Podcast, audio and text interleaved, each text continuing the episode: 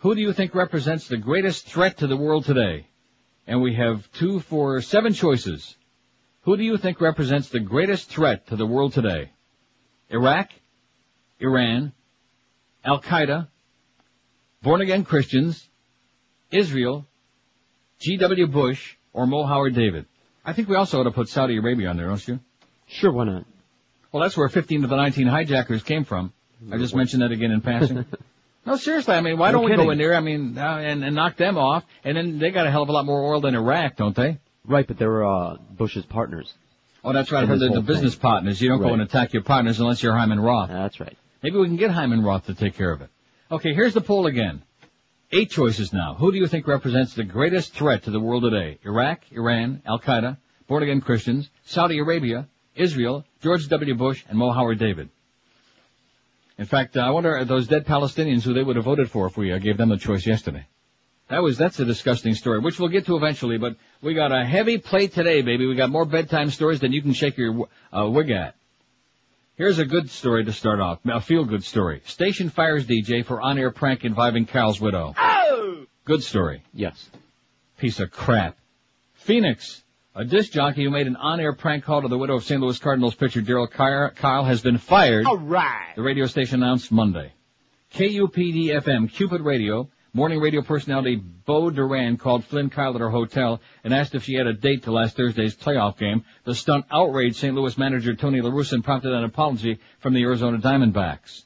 KUPD suspended Duran last week, but in a statement released yesterday by the station, General Manager Chuck Artigue said Duran had been fired. The statement also quoted Duran as saying he was truly sorry for having offended Mrs. Kile and the Cardinals organization. Kile, a starting pitcher for the Cardinals, died from blocked coronary arteries in June while in Chicago for a game. Probably the most tasteless uh, prank isn't even an uh, appropriate word, you know? No. Tasteless, disgusting act in the history of the human race. And like you said yesterday, Opie and Anthony, at least sex in the church was funny.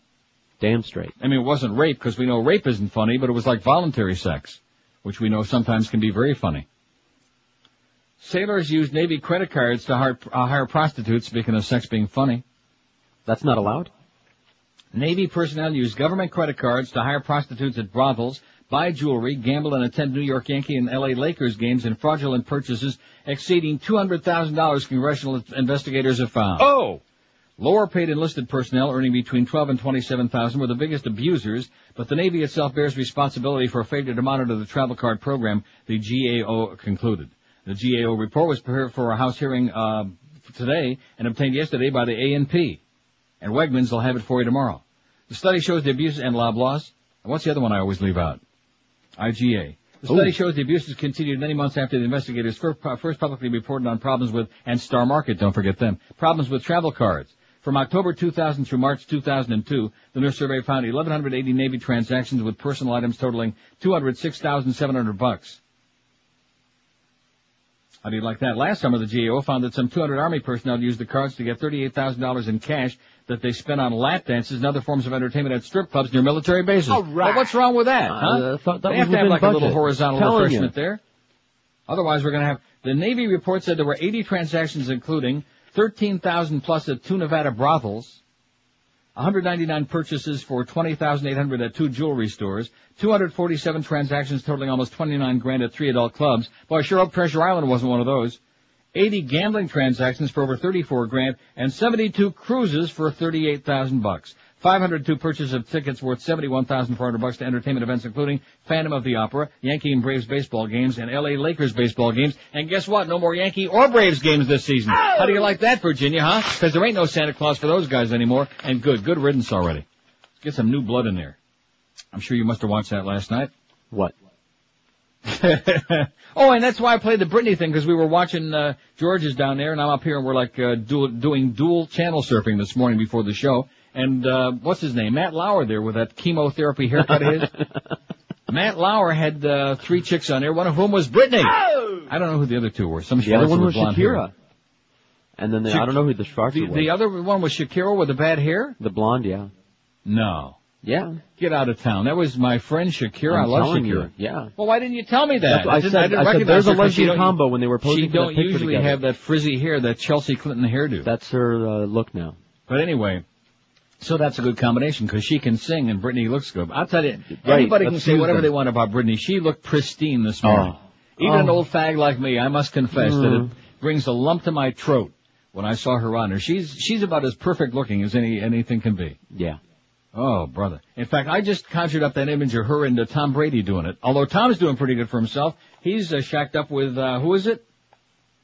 Oh, Tara Reid. Tara Reid. Yeah. Moves in with Super Bowl hunk Well done, Got that man. story later on from the Inquirer. Got a full plate, like I said. Heavy duty, man. Heavy duty. You'll be crapping your brains out. But don't let that beast on the air again, whatever you do, okay? Maybe for the updates it might be okay, but not on my show when I'm in the building, because I can't stand seeing that little prick. He consorts with those morning scumbags. Not those are midday scumbags. No, actually, he did consort with the morning scumbags. Maybe we ought to put him on the outs too. 913 at 560 WQAM. Hey, you ought to be consorting with our good friends at Dial a Mattress, and they'll hook you up with the best mattress you've ever put your ass on. I guarantee that. If the old mattress just isn't doing it for you anymore, if it's worn out, and believe me, they don't last forever. And how do you tell? When your back doesn't feel right, when you get up in the morning and you know you haven't had a good night's sleep, that's a real good indicator that your old mattress is finito. So pick up your phone and get a new one the smart way from Dial a Mattress. Call 1-800-Mattress and they give you such a great deal all the way around. Unbeatable prices, unbeatable selection from the top manufacturers in the world, Serta, Sealy, Simmons, King Coil, and absolutely unbeatable delivery service when you want them to be there. Seven days a week you pick the day and you pick the two hour window when it's convenient for you and you're going to be there and they'll be there 10 to noon, 11 to 1, etc. And that 30 day in-home comfort guarantee to let you test out the new mattress by sleeping and doing your thing on it for up to a month. So if you want a great new mattress and get a great night's sleep night after night, call that dial a mattress number right now, which is what I always do. 1-800-mattress, 1-800-M-A-T-T-R-E-S, E or check them out on that wicked world wide web at mattress.com. Live and local. This, this is 560. The radio's all yours now. QAM. Oh. You get a lot of it. Sports! With Neil Rogers on Sports Hole Radio, WQAM. About Ricky Williams. Ricky Williams, oh God, Ricky Williams. Ah! What's your take on Ricky Williams? Ricky Williams, Ricky Williams. Ah! I want you to issue a memo that says I want all on-air sports staff to obsess over Ricky Williams. Yes, Mr. Reed. Mmm, Ricky Williams.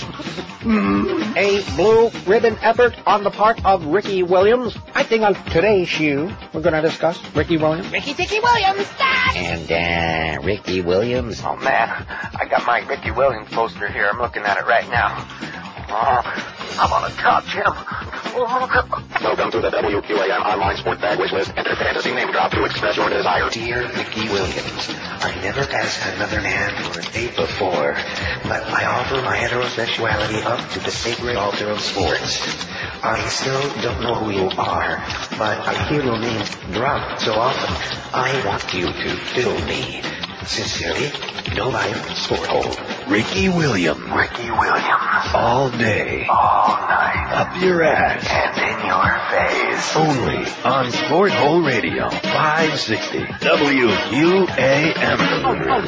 That'd be a great poll question. To, uh, maybe we'll do that tomorrow. Who's got a better do, Ricky Williams or Matt Lauer? There's no I in Al Qaeda, by the way, Eric. I don't want to correct your spelling, but there's no I in that word. That was my spelling in his uh, defense. You know, you're you're you're not batting uh, your batting averages like It's minuscule radio. last We don't First of all, yesterday I tried. I tried to tell you yesterday that uh, Oakland scored 49 points against Buffalo. I was wrong on a Buffalo score. I think I said 49-35, it was 49-31. And you're giving me a song that ends about ah, well, I think I got a field goal there at the end. It was 52, 52. Yeah, I've been a fountain of misinformation this week. I don't know. Yeah, you you're really spewing it forth, man. I'll tell you that. You better watch out because you could be Beast Junior if you don't watch yourself. Let's see, what are we doing? Al Qaeda is Q-U-E-D-A. Uh, So don't pay attention to Carlos because he's illiterate, okay? He's kind of like uh, Chief Moose there in Maryland. And, well, no, I don't want to say he's illiterate, but he, what are you laughing about? We were listening this morning, I and uh. I forget what that word was. He said he put a V in a word. It's got like a, uh, I don't know. It sounded like he was saying muffin, even though he wasn't trying to. I don't know what he was saying, man, but it wasn't a word I'd be speaking. And uh, if you're going to be the chief of police, it would seem to me that being like, you don't have to be like a rocket scientist, but like at least a little bit articulate would be good. But nevertheless. Miami and MSNBC, nice job of getting everybody in a panic yesterday afternoon. They were reporting another shooting in that area that never really occurred, but they were like hyperventilating, ba ba ba ba ba, and getting all hysterical. And guess what? I was right. Alan Keyes is no longer uh, making sense. He's off. He's gone. Miami man convicted for beating girl to death over sausages. Remember that story? Yes. Well, good news. The Miami man was sentenced to life in prison All right. after he was convicted yesterday of beating his girlfriend's two-year-old daughter to death for eating his breakfast sausages. I wonder if they were Jimmy Dean's. Juvon Pickett, 22, was convicted of first-degree murder and aggravated child abuse for the 1998 beating of Ashley Smithson, who was taken off life support a month afterward. Circuit Judge Manuel Crespo sentenced Pickett to a mandatory life sentence without parole. Without parole! Oh!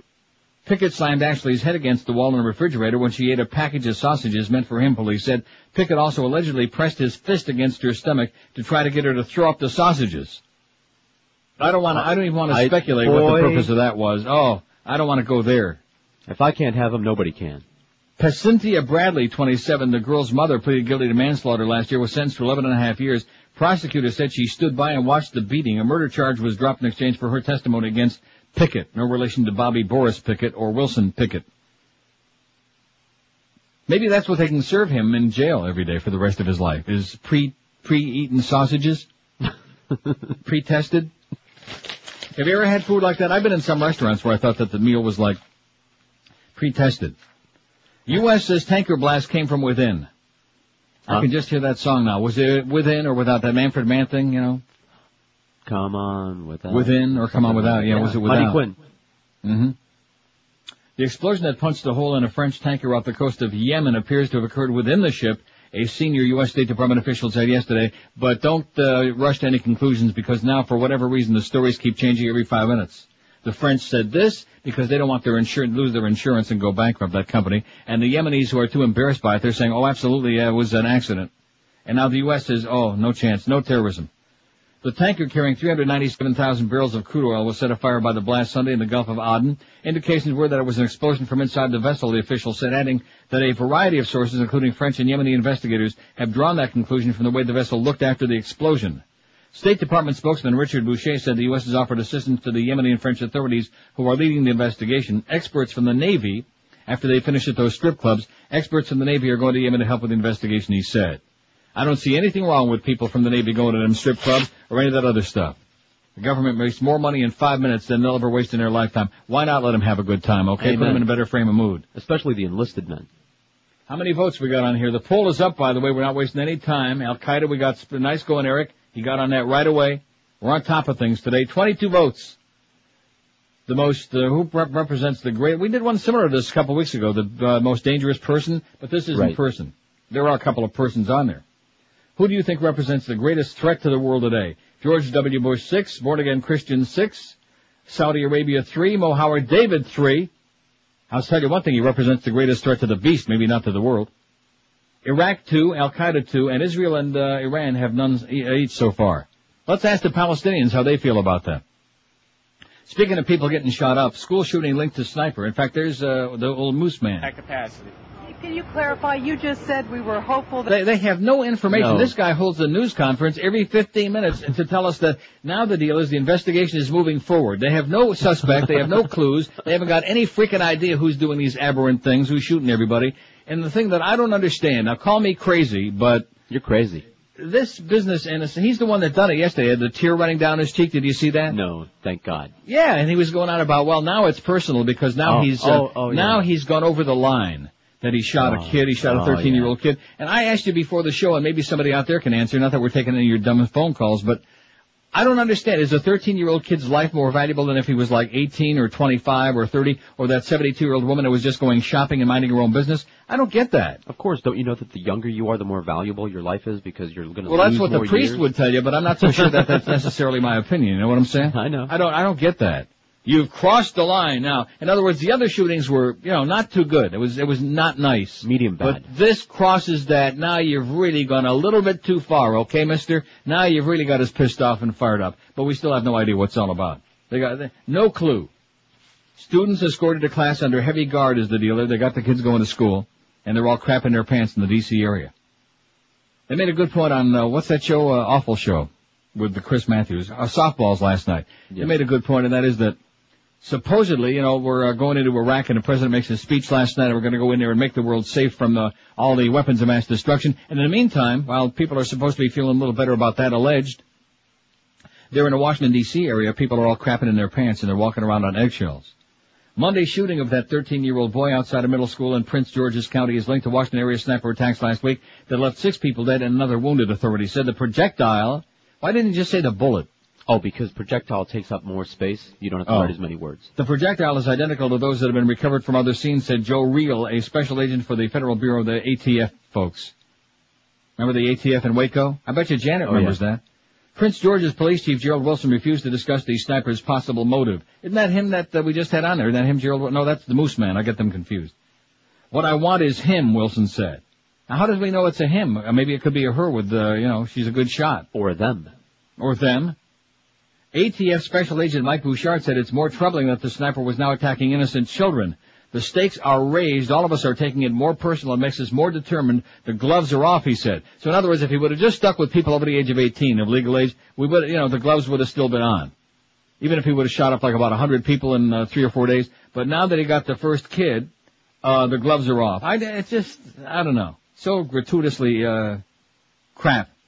Authorities said the reward for information leading to the arrest conviction of the killer or killers has risen to 160 grand, 100,000 from the state, 50,000 from Montgomery County, another 10,000 from the Victims' Rights Foundation.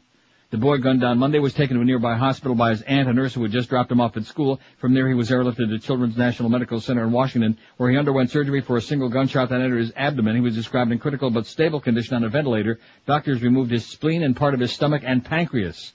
We're happy with how he's doing at this point, but we can't anticipate how that might evolve over the next several hours, said the boy's surgeon, Dr. Martin Eichelberger. So there you go. And there's uh, good old Chief Moose on there again, partners, uh, the saying absolutely nothing. Bop, bop, bop, bop, blah, blah, blah, like that. Nothing. Because they know nothing. But they sure as hell can't say that because that's just, uh, we just don't do that. That would be like saying, do we know anything about Osama or, or Mohammed, or any of these other things where these people are? No, but we know where Saddam is and we're gonna get him, baby, because we know where he is. We got some idea where he is. And of course, you remember back at the end of the Gulf War, there was all that talk then about getting rid of him and assassinating him and all this other stuff. And, uh, because first of all, there's like about 40 different, Os- uh, Saddam Husseins. He's got all these doubles. Oh, he does? You didn't know that? No. Oh, he's got, he's got, I don't know, not Clones? 40, but he's got several, uh, stand-ins who look like him. So when things get really tough, oh crap, that wasn't him. But it's a good start, you know. Well, no, how do we even know the real uh, Saddam? We, we don't. It's like Fu Manchu. Exactly. And food to you. 927 at 560 WQM. Does this sound like you? Overworked? Underpaid? Stuck at a crappy dead-end job? Uh-huh, uh-huh, uh-huh. Then do yourself a favor, pick up the phone and call the nice people at Fast Train. They'll be happy to answer your questions and get you out of that rut. Call toll free 1-866-FAST-TRAIN. The demand for certified computer professionals has never been better uh, than it is right now and bigger. And Fast Train can help you achieve a brand new career in as little as four months. Four short months. The world might, we might still be alive by then. Fast Train is South Florida's largest certified Microsoft training center with locations in Pembroke Pines, Fort Lauderdale, Kendall, and Miami. Fast Train offers convenient day, evening, and weekend classes, and they got a full-time job placement department with over 30 years experience. So if you're in that category we were talking about earlier, if you're overworked, underpaid, unappreciated, stuck in a really crappy dead-end job, don't wait another second. Pick up the phone and call Fast Train. There's no obligation. Call 1-866-FAST-TRAIN because just stop and think about it. In four short months, you could be on your way to becoming a high-paid computer professional in a real career with great earning potential. So if you want a real career and a real paycheck, take my advice. Pick up that thing and call Fast Train at 866-FAST-TRAIN. That's 866-FAST-TRAIN or check them out on the web at fasttrain.com. We're Sports Radio 560 QAM. At the honey, Junior.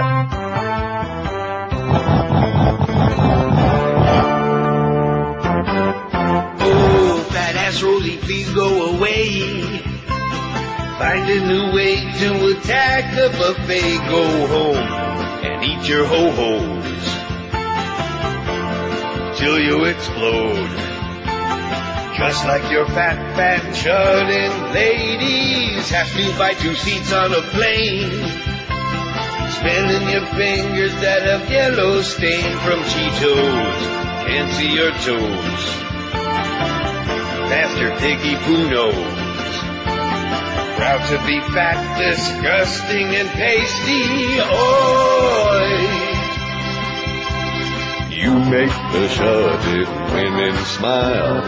They like a gal who's fat and sassy. Big smelly fat so repulsive and vile. Your body cheese smells like a crapper. After it was occupied by Ed Asner, need a shoehorn to get into your car. Cause you're too goddamn wide. Oink and squeal, oink and squeal, oink and squeal, fat lady, living with your lover lesbian. Slobbering and snorting a tree between her knees. Mashed potato yeast. Smells fishy to me.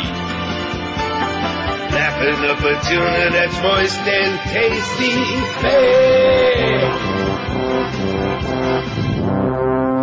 Mashed potato yeast, man. It just conjures up such beautiful images. You know what? What are you going to have for breakfast? I'll have uh, some eggs and uh, mashed potato yeast on the side. 930, 932 at 560 WQAM. That, that could be the best of all time. You know what? Not too many people would agree with me on that, but I think that one is a sleeper. It does it for me. This is from the Financial Times. Blair warned war to oust Saddam illegal. I noticed that uh, Iran has no vote so far. I just noticed that. Senator Bobby Graham was on the other night, two nights ago, said that Iran is far more dangerous than Iraq and that Hezbollah are much more dangerous than Al Qaeda. That Hezbollah has got much more, many more cells in this country than Al Qaeda ever will.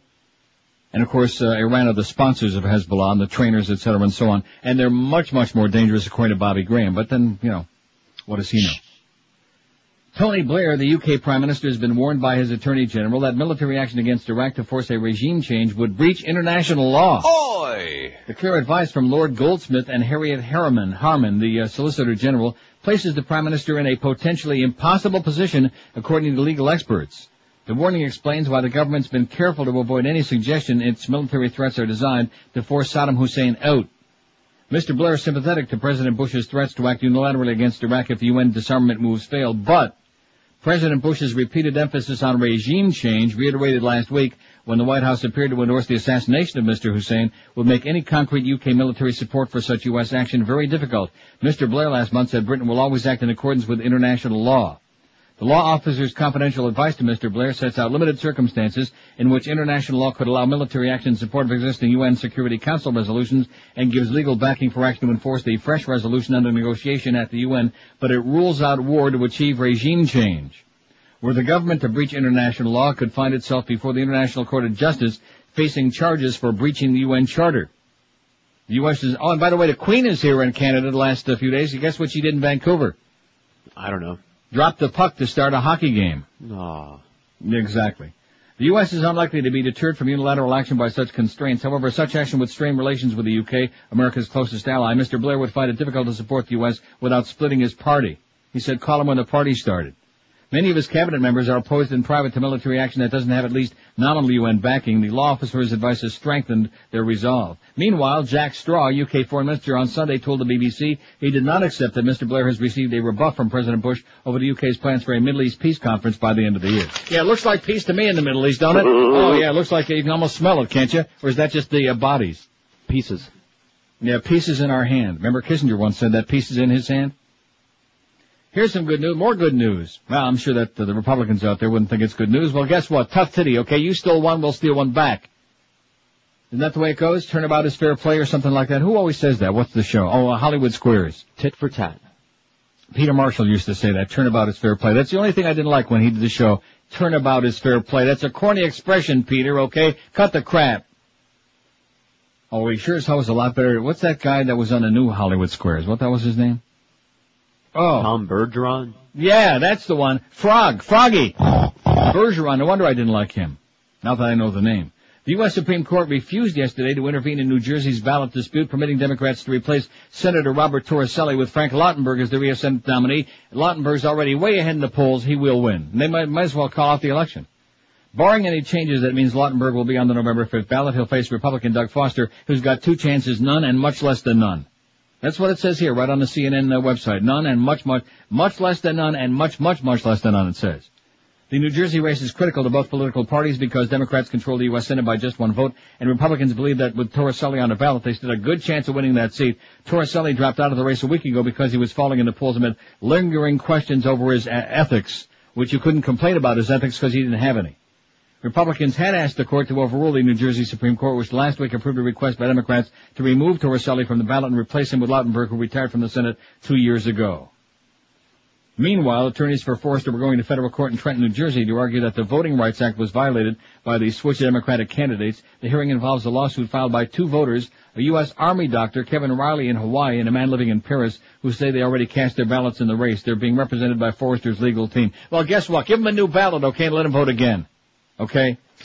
Assholes. Just the way it goes, you know, I mean, uh, it's the way it is. Turn around, like I said, is fair play. Isn't it the way they say it? Something like that. Here's a great article. Common Dreams News Center. CommonDreams.org, by the way, is the website. Really, really good stuff on here. McDermott accuses Bush of plotting to be emperor. U.S. Representative Jim McDermott broadened his attack on George W. Bush's war plans yesterday, saying the president is threatening military action in Iraq as part of a plot to crown himself Emperor of America. I don't think he's too far off. Haven't I said that? Nope. That if it was up, if it was up to this band of merry Nazis, we'd never have another presidential election. I think that's uh, pretty close to true. Criticized for saying on a trip to Iraq early last week that Bush would mislead the American public, McDermott, a Senate Democrat, was back in his, uh, Seattle Democrat rather, was back in his district yesterday, telling cheering supporters that Bush is planning a war to distract voters' attention from domestic problems, and I think he is. Absolutely correct, sir. He said Bush is trying to submarine efforts to restart weapons inspections in Iraq to give him a pretext for starting a war, a war McDermott said is being planned in part to bolster U.S. oil interests. Oh, I can't stand anybody this honest, you know what? Right. And what we're dealing with right now in this country is whether we're having a kind of bloodless, silent coup or not, McDermott said at a town hall at the Jefferson Park Community Center on Beacon Hill. The event was sponsored by local Democrats and other groups in his congressional district. At the heart of the debate, McDermott said, is whether Congress or the President has the power to declare war. The President's trying to bring himself all the power to become an emperor to create Empire America, he said. And he warned his supporters, if you go along like sheep, that's what will happen. State Republican Party Chairman Chris Vance said McDermott's comments about the coup were the most irresponsible thing I've ever heard an American politician say. Sometimes politicians, like everyone else, will blurt things out they don't mean. Kind of like Jeb Bush, maybe? Vance said, but it sounds like he's thought about this carefully and really believes that. The resolution Congress will vote on next week was negotiated between the White House and congressional leaders of both parties. The president's not trying to bypass Congress, Vance said. He's taking his case to Congress. If President Bush is engaged in a coup, then his co-conspirators are Richard Gephardt and Joe Lieberman, he said, referring to Democratic leaders, and both of them are very dangerous. Especially that Joe Lieberman. About 200 people showed up for McDermott's meeting in Beacon Hill Community Center. Nearly all were supporters. Outside, four or five protesters carried signs objecting to Saddam Hussein's, or rather to McDermott's recent trip to Iraq and his comments about Bush and Saddam Hussein. Saddam good, Bush bad. This is Baghdad Jim's mind on drugs, said a sign carried by Brandon Swally of Lakewood. I think he should be thrown out, she said. When McDermott arrived, he was escorted into the hall by Seattle police and followed by a few protesters, one of whom shouted after him, our president is not a liar. If you want to say it, say it here, but don't go to foreign land to say it. Inside, the crowd was heavily in favor of McDermott's view. When opponents took a microphone to talk, they were shouted down and told to get their question in. Supporters that were able to talk uninterrupted and gave anti-war speeches. Oh! Kind of like the, bee, the beast, they were just shut up. Last week, McDermott said he may have overstated his case against Bush while in Iraq, but yesterday it was clear he believes there's a pattern of deception within the Bush administration to justify a war. He said that Bush is using the memory of 9-11 terrorist attacks to fuel a war with Iraq. One of the dilemmas we've had since 9-11 is that this country has been continuously terrorized by the government, McDermott said. Every week they announce a new threat. Today is code orange, today is code red.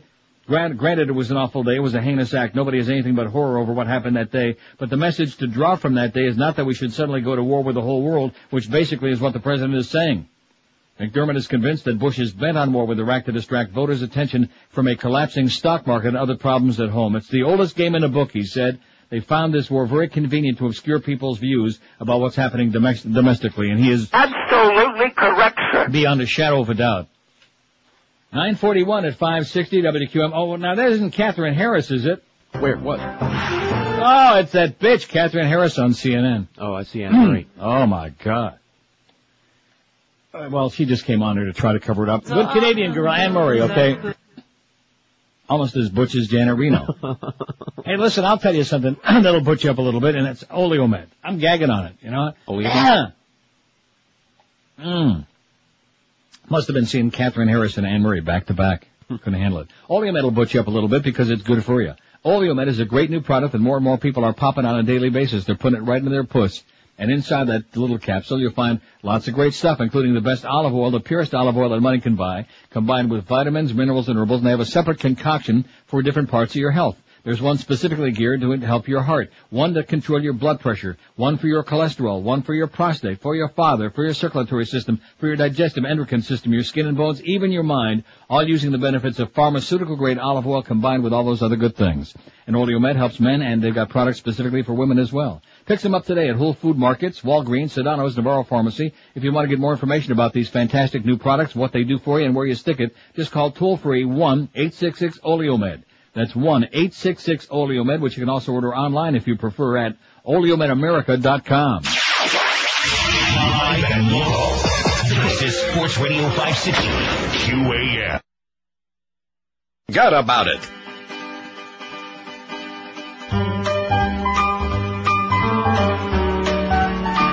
Okay. Don't like all the Harper.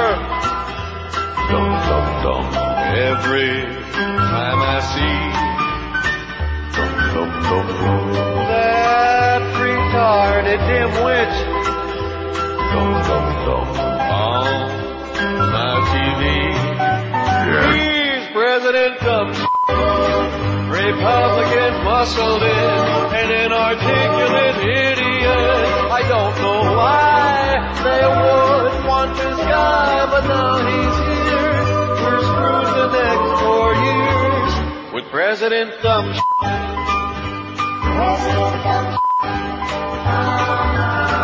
Oh, what I to count votes once more and get who we all voted for. Why did you want this? Lips drumming, stupid key.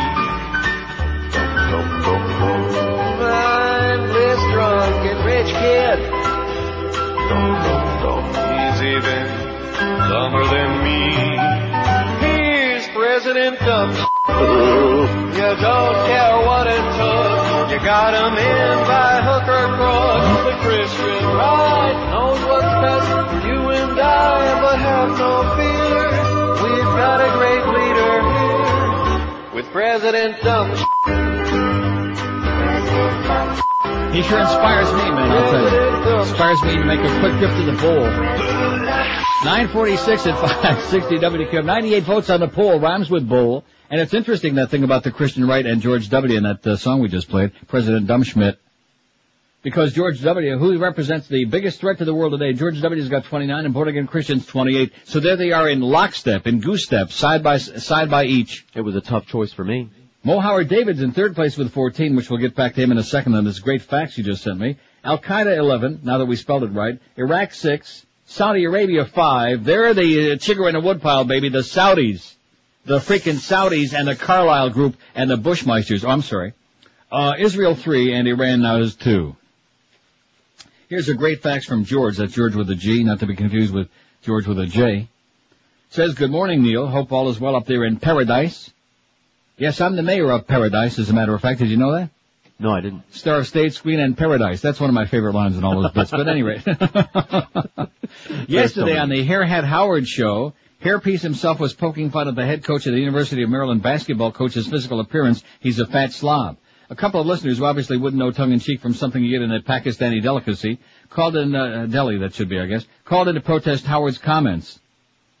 And Hair, Hairhard himself, Hairhard himself said, come on guys, lighten up, let me explain this to you. This is just a radio show, it's tongue-in-cheek, we're just having a little fun, it's nothing personal. Now isn't that ironic? Come on, hoo-hoo, if that's the way you feel, then why don't you loosen up the bolts on your hair helmet when others dare poke fun at you?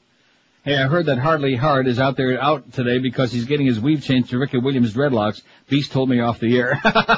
no, Beast didn't tell you off the air. Don't be getting his ass in deep trouble again, okay? That's a big ass and it's getting pretty deep. He didn't But excellent facts, George. Huh? I guess there are no Pakistani delis. I guess delicacy was the right word. I don't know what he's saying, but it's uh, very amusing to me. And it's an excellent point. Because he's been doing that for months now. He's been doing a lot of that. He'll uh, rip somebody an ass and call him uh, some horrendous, disparaging, disgusting uh, pig, slut, which is fine, okay? It's a radio show. But if somebody, uh, you know, in other words, you can make all the fun you want of everybody else, but don't be poking no fun at me because I'm the uh, chief uh, uh, uh, horse and bottle uh, shooter in paradise, whatever the hell he is. What is he? Yeah, we know what he is. So anyway, he's got uh, 16 votes. He's doing relatively well. He's in third place, third most dangerous force in the world today. And wait till those numbers come out in a couple of weeks. I think a lot of people might agree. Uh-huh. I don't know. Maybe he'll get a number. I have no idea. Well, he'll get some number. You know, He'll everybody get a gets a number. number. Sometimes it has a Oh! in front of it, but uh, he'll have a number. And then, of course, if he does have a bad number, Jim Saunier writes some caustic things again, but always very cleverly disguised, very thinly veiled uh, shots, you know, because we don't have anybody with any balls that writes any stuff. And Tom Jicha, I noticed now, since I ripped him an ass for being a lazy slob, he uh, he writes 14 columns a day, but it's always on the, on the new TV shows, you know. He hasn't written one thing about radio in about 20 years now, and uh, that's all he writes about. Every stinking day. Although he did write a good piece about that PBS special, that frontline thing, which I'm sure that nobody out there watched. Okay, I do my best. I can you can lead a horse to your TV set to the remote control, but you can't make him click it, right? Right. Christian University in North Carolina suffers turmoil over grade tampering. This must be a misprint. It's in the Boston Globe, though.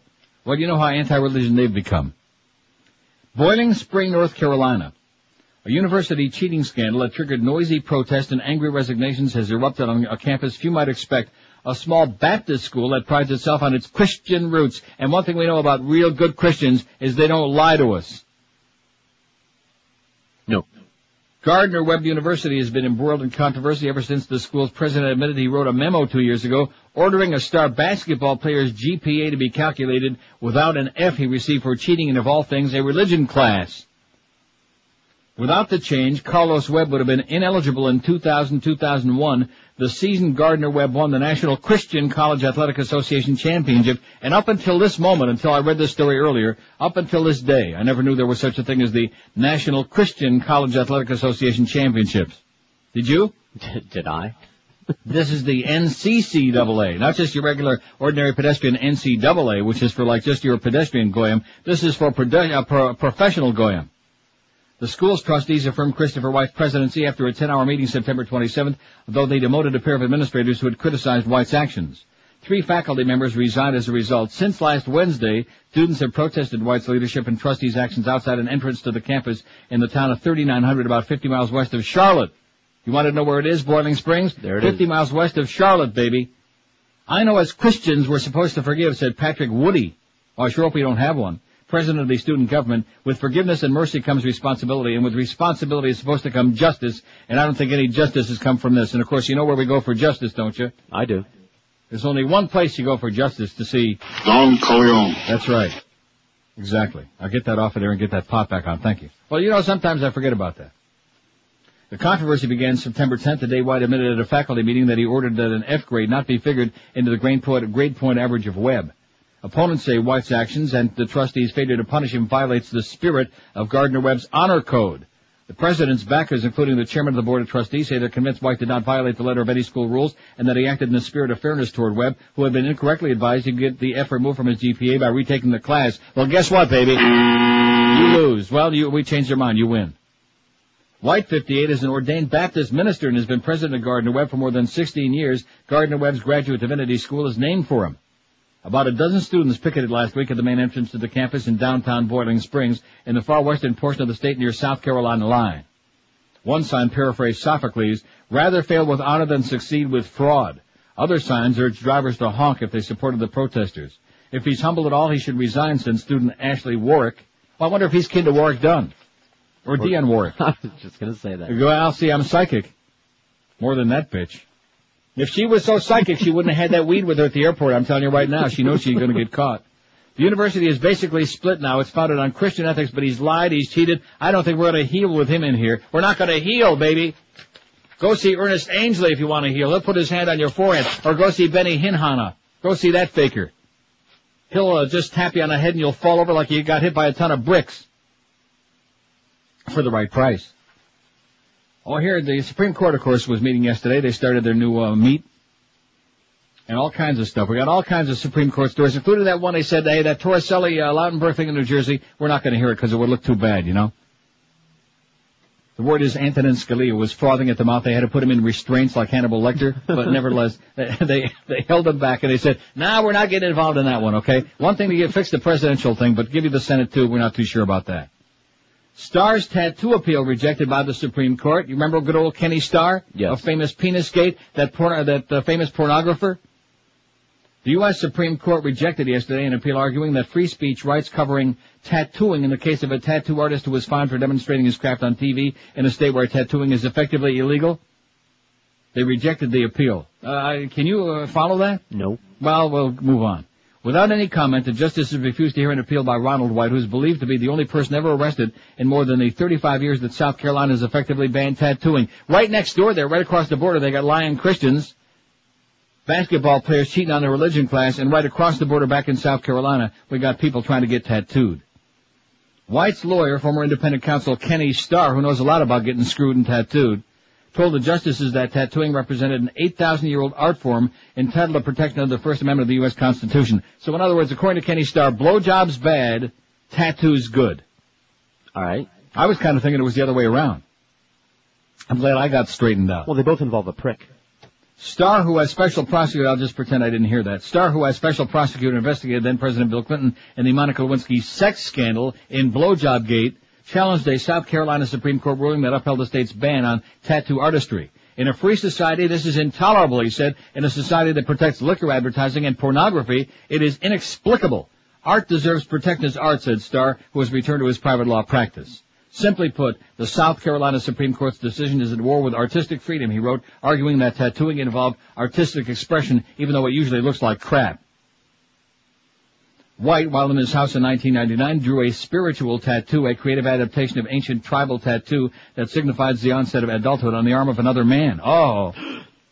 A local South Carolina TV station showed White doing the tattoo as part of a story on tattooing. After the show aired, he was arrested for violating the 1966 state law, which makes it a crime to tattoo another person. At trial, White admitted he violated the law, but argued it was unconstitutional. He was found guilty, sentenced to five years probation, and fined 500 bucks. Oklahoma is the only other state to ban tattooing. Oklahoma.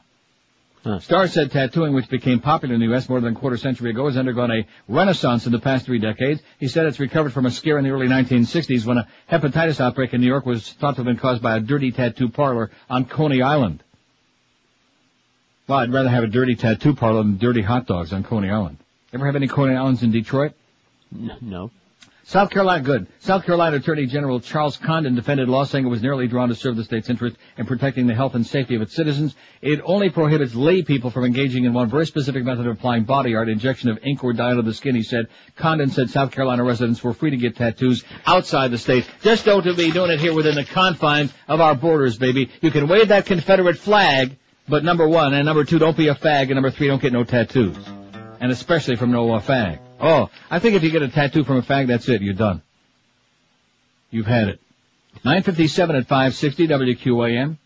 If your carpets look like they've been tattooed and screwed, if they look really bad, the answer is Dry Concepts. They'll come in your home and perform probably one of the very few real miracles that's ever happened in the history of mankind. I know I've been using them for over 20 years in my uh, in my house and my mouse, and believe me, especially having had two dogs most of that period of time, my carpets take a real beating.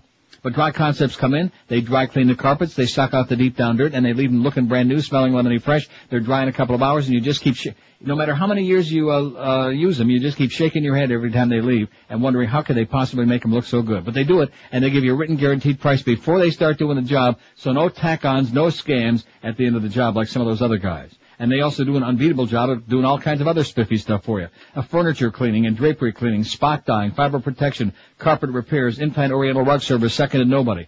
Deodorization, and if a flood strikes your home, complete water damage restoration too. So get the uh, job done the right way and the uh, fair price you're always going to depend on with Dry Concepts. They'll never let you down. In Broward, call 954-370-7778. 954-370-7778. In Dade or Palm Beach, 1-800-248-5071. 1-800-248-5071. Clean today. Entertain tonight with Dry Concepts. Live, live and local. We're Sports Radio 560 QAM. Anybody have a heart or a liver? I will not give it to you. Do you know it's time to get F-15s flying? We're about to hit them with everything all at once. Fly in one of those honkin' B-52s. And Baghdad's going down, no doubt about it. I know that war gives you the creeps. But it's almost a necessity.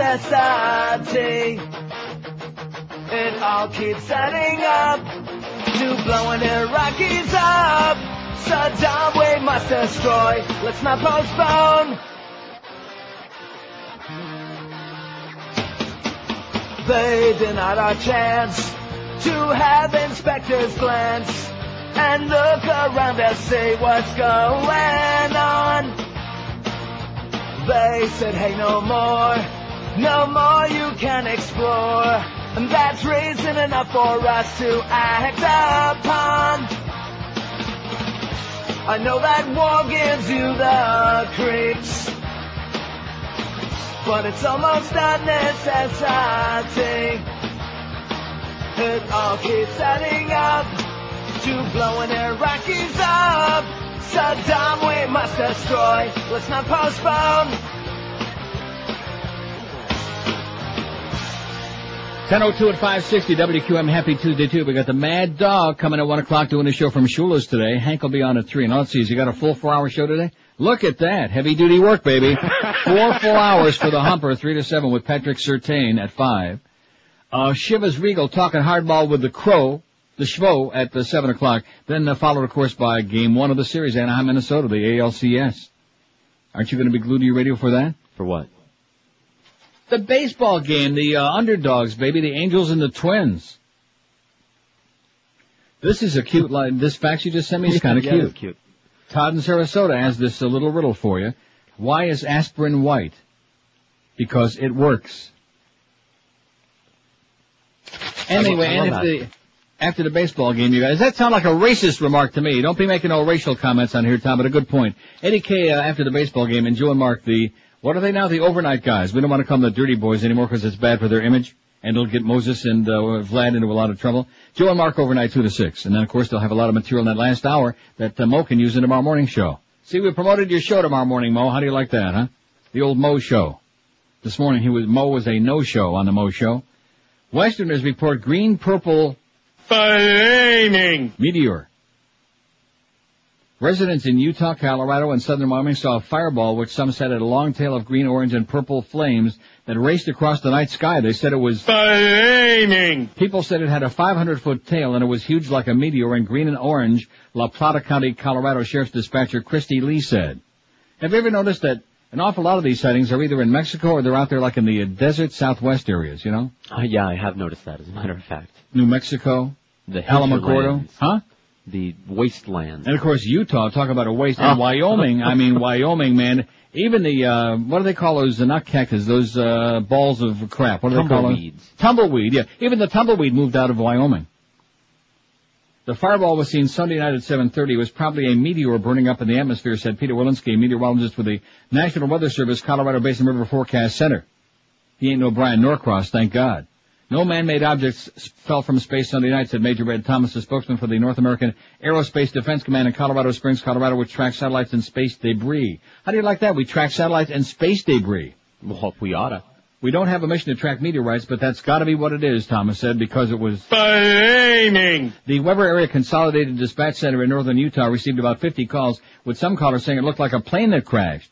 About 10 officers from three counties responded to the calls and one point searched for wreckage, said Weber County Sheriff's Sergeant Jeff Lassiter, no relation to Blabo. The fireball was spotted in Pueblo, Colorado, about 100 miles south of Denver, and in Rawlins, Wyoming, about 100 miles northwest of Denver. And I'll tell you one thing, if you see anything in Rawlins, Wyoming that's flaming, you call the authorities right away. what was I reading about uh, Dick Cheney's dyke daughter over the weekend? So I I missed that story. I'll find it. Yeah, she was in the news. Uh, and you notice we don't hear too much from her anymore. You want to know why? Because she's flaming. I figure as long as we got it in there, might as well use it, you know? We don't Why use not? it often enough. Speaking of the Supreme Court, the Supremes who had their, uh, held the beginning of their meet yesterday, the dangerous Supremes, the Supreme Court dealt losses yesterday to convicted Oklahoma City bombing conspirator Terry Nichols, no relation to Kristy McNichol. Or what was your brother's name? Jimmy McNichol? yes. Now, what are you laughing about? They were both big stars for about five minutes. Right. Well, she was a big star for about a half an hour and him for about two minutes.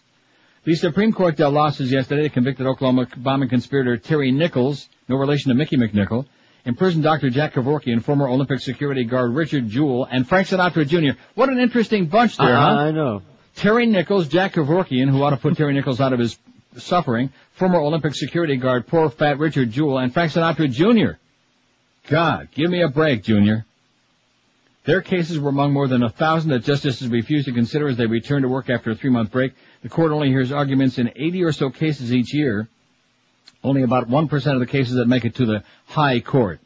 And you want to know why they call the Supreme Court the High Court? That's probably the reason. It was the fifth time the Supreme Court turned back a challenge from Nichols, who was convicted five years ago of federal conspiracy and voluntary manslaughter in the deaths of eight federal agents. The 1995 bombing at the Alfred P. Murrah Federal Building in Oklahoma City killed 168. Nichols, serving a life sentence, was acquitted of the most serious charges. Timothy McVeigh, of course, won't see him no more. We gave him the old needle, Tim McVeigh. Yeah, we haven't played, we haven't played that in a long time either, you know what? Oh, I love that. Tim McVeigh. He's on trial for that fateful day. Nichols' lawyers were arguing that his trial was tainted by government's failure to turn over thousands of documents. They said the government should not be rewarded for misconduct. Nichols still faces state murder charges and could be sentenced to death if he's convicted. Oh! And we'll be right there to watch. We'll be right there to stick the old needle in. Kevorkian is also unsuccessfully tried before to get the court involved in the issue of assisted suicide. I wonder if Reva can get some help from Dr. Jack on guiding light. He's serving a 10 to 25 year prison sentence for the injection death of a man with Lou Gehrig's disease. The 1998 death of Thomas Youk was videotaped and shown on national TV. Kevorkian called it a mercy killing, but a jury in Michigan convicted him of second degree murder. Which, of course, as we all know, is ludicrous. And in civilized country like the Netherlands, assisted suicide is uh, kosher, as long as somebody Jewish conducting the service. Does it have Unless to be loyal? The Sinatra case involves profits from the story of the kidnapping of Frank Sinatra's teenage son nearly 40 years ago, who's a real major loser, by the way. Frank Sinatra Jr. was snatched from a Lake Tahoe, Nevada hotel in 1963 and released unharmed after his family paid a $240,000 ransom. Three men were arrested and convicted. The younger Sinatra lost a court battle in California over profits from a planned movie about the crime and asked the High Court to step in. The Supreme Court refused to review the constitutionality of a California law intended to prevent convicts from profiting from books, movies, or other representations of their crimes. The 1983 law was similar to victims' rights laws passed by 40 states and the federal government. The Supreme Court yesterday also declined to review the case of poor Richard Jewell, who argued that he was libeled by a newspaper, which reported that he was a suspect with the 1996 bombing at Centennial Olympic Park in Atlanta. Georgia court sided with the Atlanta Journal-Constitution. How do you like that? And the Supreme Court said, ah, screw you, Richard. Even though they destroyed your life. Jewell found a knapsack that held a bomb that exploded July 27, 1996, killing one woman, injuring 111 people. He went from hero to suspect, but was later cleared by the Justice Department, which it seems to me that his lawsuit should have been upheld on those grounds because he was innocent. He was not guilty, okay? But don't confuse the Supreme Court or any of the other courts with the facts, especially in Georgia. The uh, court also um, refused to consider a Kentucky school district case over its firing of a fifth grade teacher who invited actor Woody Harrelson to tell her students about the merits of industrial hemp. The court's refusal means there will be a trial for Donna Cockrel to prove she was wrongly fired. The merits of industrial hemp. Yeah, man. Rope. Turn Paper. back Ralph Nader's claim that Ohio violated his constitutional rights by not listing him as the Green Party's presidential candidate in 2000. Ohio requires candidates in smaller parties to collect signatures of thousands of residents. The state claimed that Nader and running mate Winona LaDuke collected only enough signatures to put him on the ballot as independents. Nader, running as the candidate for pro-environment anti-corporate Green Party, got 3% of the national vote in 2000 and cost Al Gore the presidency and put us in this pickle that we're in today. Nice going, Ralph. You and uh, your buddy there, you and your buddy Phil, hit the road together, baby. You're both jerks. Hit the road, jerks. We're attached to the Kuwaiti military. This island off the coast of Kuwait. Oh, they're talking about that uh, little mishap they had, the Navy Marines taking part in training exercise in Kuwait. Little contretemps there, a little bit of a mishap. And of course, you know the way we look at it, since human life is as cheap as step- stepping on cockroaches and swatting skeeters, it's, uh, you know, just some more dead people. Isn't that basically what it boils down Right, to now? yeah. Drop in the bucket. 186 votes, and it's changing. I bet you there's more now. Like I said, 193 votes on the survey. Who do you think represents the greatest threat in the world today? Born again Christian, 63. George W. Bush, 54. Mo Howard David, 27. Al Qaeda, 19. Iraq, 14. Saudi Arabia, 9. Iran, 4. And Israel's only got 3. Oi! Tell that to the uh, Palestinians. Who'd you vote for? Uh, I didn't, let's see. Who'd I vote for? Yeah. Uh, George W. Bush. Oh, I voted for born again Christians. I knew that because I saw when we each had one vote apiece. So that was good because basically what's the difference? See, how come we're not hearing more about this? Police say Pompano Boy 12 was deliberately gunned down. Are you hearing anything about that? Yeah, they're rumbling about it. Police suspect a 12-year-old Pompano Beach boy was deliberately gunned down and murdered after the intended victim fled to safety. This is in the Sun Sentinel. But the BSO said yesterday that homicide detectives still don't know what caused the gunman to go to the house in the 800 block of Northwest 5th Avenue in Pompano Beach. Jawan Vishon Matthews of Tamarac was standing outside his grandma's home when he was shot as he played in the driveway on Sunday. Matthews was airlifted to Broward General Medical Center where he was pronounced dead 6:45 p.m. The sheriff's office said yesterday detectives believe the gunman decided to shoot Jawan after his intended victim saw what was happening and ran to safety. So in other words, he was going to shoot somebody else, and that uh, kid ran away. So I'll, you're you're available. I'll shoot you. You'll do. BSO deputies were dispatched to the home after receiving numerous 911 calls about gunshots in the area. The gunman is believed to have a, uh, been in a dark blue, newer model Mitsubishi Mirage or Kia Sephia with no hubcaps, and the second vehicle possibly involved is an older model, 1990s Burgundy four-door Regal Century. Detectives also want to locate a large white four-door model, older uh, older model Chevy Caprice type vehicle with black tag on the front and dark tinted windows. The vehicle, which was seen parked outside the home earlier in the day of the shooting, also has a spotlight similar to those found on police cars on the driver's side. So there you go. And of course, uh, you know, we don't want to overreact to any of these stories, do we? No. But the fact is, we just don't know. We don't know nothing. And he'll be on there and tell you that the investigation continues. We don't know nothing, but the investigation continues. And don't give us no long words, because we sure don't know how to pronounce them. 12 minutes after the hour at 560 WQM, you want to go to a great shoe store, speaking of Pompano Beach. This is the place, Brandy's, where you'll find the largest selection of men's and women's shoes, the best service in town, and the best prices in the universe, period. It's as simple as that. And we're not talking about some off brands at Brandy's. We're talking about top quality shoe names, the ones you know and love. Rockports, SAS, Sperry, Timberland, Naturalizer, and lots more. And of course, no matter how big or teeny tiny your feet may be, you can just about bet George's life on it that they got the shoes you're looking for in your size in stock and ready to stick on right now. And uh, Brandy's is open daily 9 to 9, Sundays 10 till 5. You'll find them at 1290 North Federal Highway in Pompano Beach. They are unbeatable. And don't forget, all this week, I'm assuming it's still going on this week because I've gotten no new information from uh, our good bald-headed friend, I don't think. Did we? Did we get a new tag? No. All this wicked at Brandy's, it's a huge SAS sale, I think. Big savings on SAS shoes. The more pair you buy, the more you save. And if that's wrong, if it was only last week, blame it on Troy when you go into Brandy's shoes in Pompano Beach. Live and local. This is Sports Radio 560. QAQAM. I'm dying over here. In this place, I see a lot of gas. I also see a lot of folks taking medicines that don't fight gas. Wow, this NyQuil knocks me out. Oh, I still got gas! Gas X has the most powerful medicine to relieve gas fast. Oh, not as fast as I thought! Oh no, not here! Gas X gets the bloat fast. 1017 at 560 WQM. This fax you just sent me from Eddie is enough to make my stomach turn. You think it's serious? Oh yeah. I'm a member of the military and a veteran of the Gulf War, and I'll assure you I support, uh, that I support the pre- I assure you that I support of the president. Hey Eddie, maybe we can get a package deal, send you and uh, Captain Moose to, uh, linguistic school, kind of linguistics school together. He says, many of my fellow soldiers, including myself, are waiting for the word to go.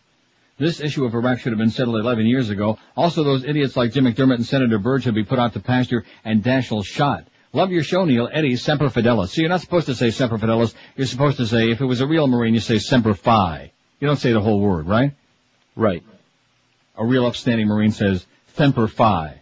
But at any rate, Eddie, that's a good thing that you support the president because he needs a lot of good goose-stepping lemmings just like you to carry out his good deeds. Speaking of good deeds, 14 Palestinians killed, 110 wounded in Israeli raid of Gaza town. One of the most nauseating stories to come down the pike in a very long time. Khan Yunis Gaza Strip. Israeli troops raiding this town with tanks and helicopters killed 14 Palestinians early yesterday, including 10 who died when a missile slammed into a large crowd. Palestinian officials said all the dead were civilians, while the Israeli army said most were armed men killed in battle. About 110 Palestinians were wounded in the four-hour raid, including 25 who were in critical condition, doctors said. Most suffered shrapnel wounds in the head, chest, and abdomen. The dead ranged in age from 14 to 52. Israeli troops fired machine guns and assault rifles at a communist hospital, where most of the wounded were taken, killing one man, injuring three people. The military said the shots were fired in response to mortar fire, and witnesses said they heard two explosions before the shooting began. Palestinians denounced the Israeli strike, the deadliest since July, as a massacre, and called for international protection. The Islamic militant group Hamas threatened revenge. Israeli officials said Palestinian militants were responsible for the casualties because they took cover among civilians. The military said Khan Yunis is a Hamas stronghold and that during the raid troops arrested a wanted man carrying a homemade explosive device. However, there is no indication of a particular target as in previous strikes against wanted militants that also claimed civilian casualties. The Israeli military said the missile was aimed at a group of armed men who were attacking soldiers with guns and grenades. The missile was fired toward the end of the raid. Wissam Abdin, 29, said as troops withdrew, residents emerged from their homes to inspect the damage and check on the fate of friends and relatives. Abdin said there were no gunmen in the crowd. However, another witness, Walid Sabah, 44, said gunmen were among those gathering in the street but didn't shoot at the time. Sabah said he was in the crowd with his 17-year-old son, Abdullah, who was killed in the missile strike.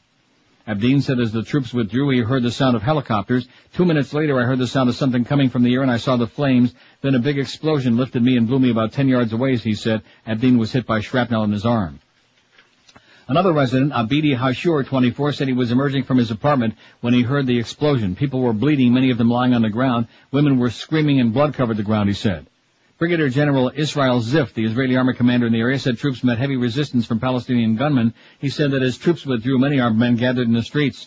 They fired a lot and threw grenades. There was a battle there, Ziff said. The helicopter aimed at this armed group and hit them. Ziff said the battle was filmed from a pilotless plane. The army hasn't yet decided on an Associated Press request to see that footage. Israel's Deputy Defense Minister Weizman Shiry said he was sorry if civilians were hurt, but what can we do, Shiry told Israeli Army Radio, it's war. Javier Solana, the European Union's foreign policy chief who was visiting the region, said he was shocked by the number of casualties. I think it's even more dramatic because of the efforts that the Palestinian people were making in order to get out of the way of violence in recent weeks, he said. Later Monday, Israeli troops fired into Nasser Hospital in Khan Yunis, where hundreds of people had gathered to learn about the fate of loved ones. Among the wounded were a 14-year-old boy hit in the chest and neck, and a paramedic struck in the chest. One bullet narrowly missed a reporter was hit in the shoe by a small bullet fragment. The dead, wrapped in Palestinian flags, were taken from the hospital on stretchers, carried by gunmen who fired in the air to shouts of revenge, revenge. Both Hamas and Palestinian leader Yasser Arafat's Fatah movement threatened revenge. We'll make the Zionist enemy swallow the bitter drink very soon, a masked Fatah activist armed with a machine gun and grenade stuffed into a belt told mourners. Pieces in our hand, baby. Speaking of crazy people, I don't want to say he's crazy, but he's a dangerous. You're gonna love this article. Dr. Phil's a shameless rip-off artist yes, from I the will. Globe. Yeah, I Can't got wait. the new tabloids. It's Tuesday tabloid day, baby. I think that's a good feature on the show. You know, Wednesday we do that noon to one hour. Right. With all bits. I think tabloid Tuesday would be good. Excellent. Only problem being, now here I have no problem because the tabloids, the new ones come out over the weekend here. And the fact that they're, they're all printed in Lantana, I'm assuming that if I go like to a real place like Borders, I can get the new tabloids. Because they seem to be dra- huh? I, I don't know. I'm talking about when I come back down there. I would hope that I can get my tabloids in time for Tabloid Tuesday because I, don't want to be reading old crap. Good luck in the big uh, bookstores for up-to-date magazines. They leave ancient magazines on the shelves there. Oh, maybe we'll find that ancient Chinese secret. Bob's News, baby, in Fort Lauderdale. I'm not going to Bob's News. I'm going right over to my Borders, and I guarantee I'll find. Or I'll just go over to Publix. They got them. And if I don't find them there, I'll go to Walgreens, and Marcy will have them put them outside for me. And if I don't find them there, I'll just go right out behind Walgreens to the new Pizza Loft and have lunch, lunch and dinner. You been to the new Pizza Loft yet? Me? Well, why the hell not? It's off the beaten path. The other oh, Well, one's that's right for you. It's very far away. Dr. Phil's a shameless rip-off artist, says the Globe. He left Kansas one step ahead of the law. What would Oprah think? Question mark. Dr. Phil McGraw is a brazen scam artist who skipped town one step ahead of the state attorney general's probe into his shady business practices, sources charge.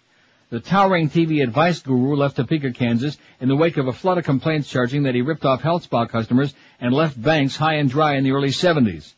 This was a consumer fraud investigation, says Emery Goad, who worked on the case's lead investigator with the Attorney General's office in Topeka. It appeared that McGraw was pulling off a textbook example of a membership scam. But I wouldn't refer to the spa's customers as members, Goad tells the Globe in an exclusive interview. I'd call them victims, he said. McGraw, 52, who catapulted to fame on Oprah and now has his own smash syndicated show, opened a Grecian health spa in Topeka in 1971. He, it was just a couple of years later after he left the University of Tulsa following his freshman year. Let me say it again. It was just a couple of years after he left the University of Tulsa following his freshman year. I don't think I read that right. Okay. Phil was a real hands-on owner charged as a former pal, and that extended to his accounting practices. If a customer signed up in cash, Phil would sometimes deposit it straight into his pocket.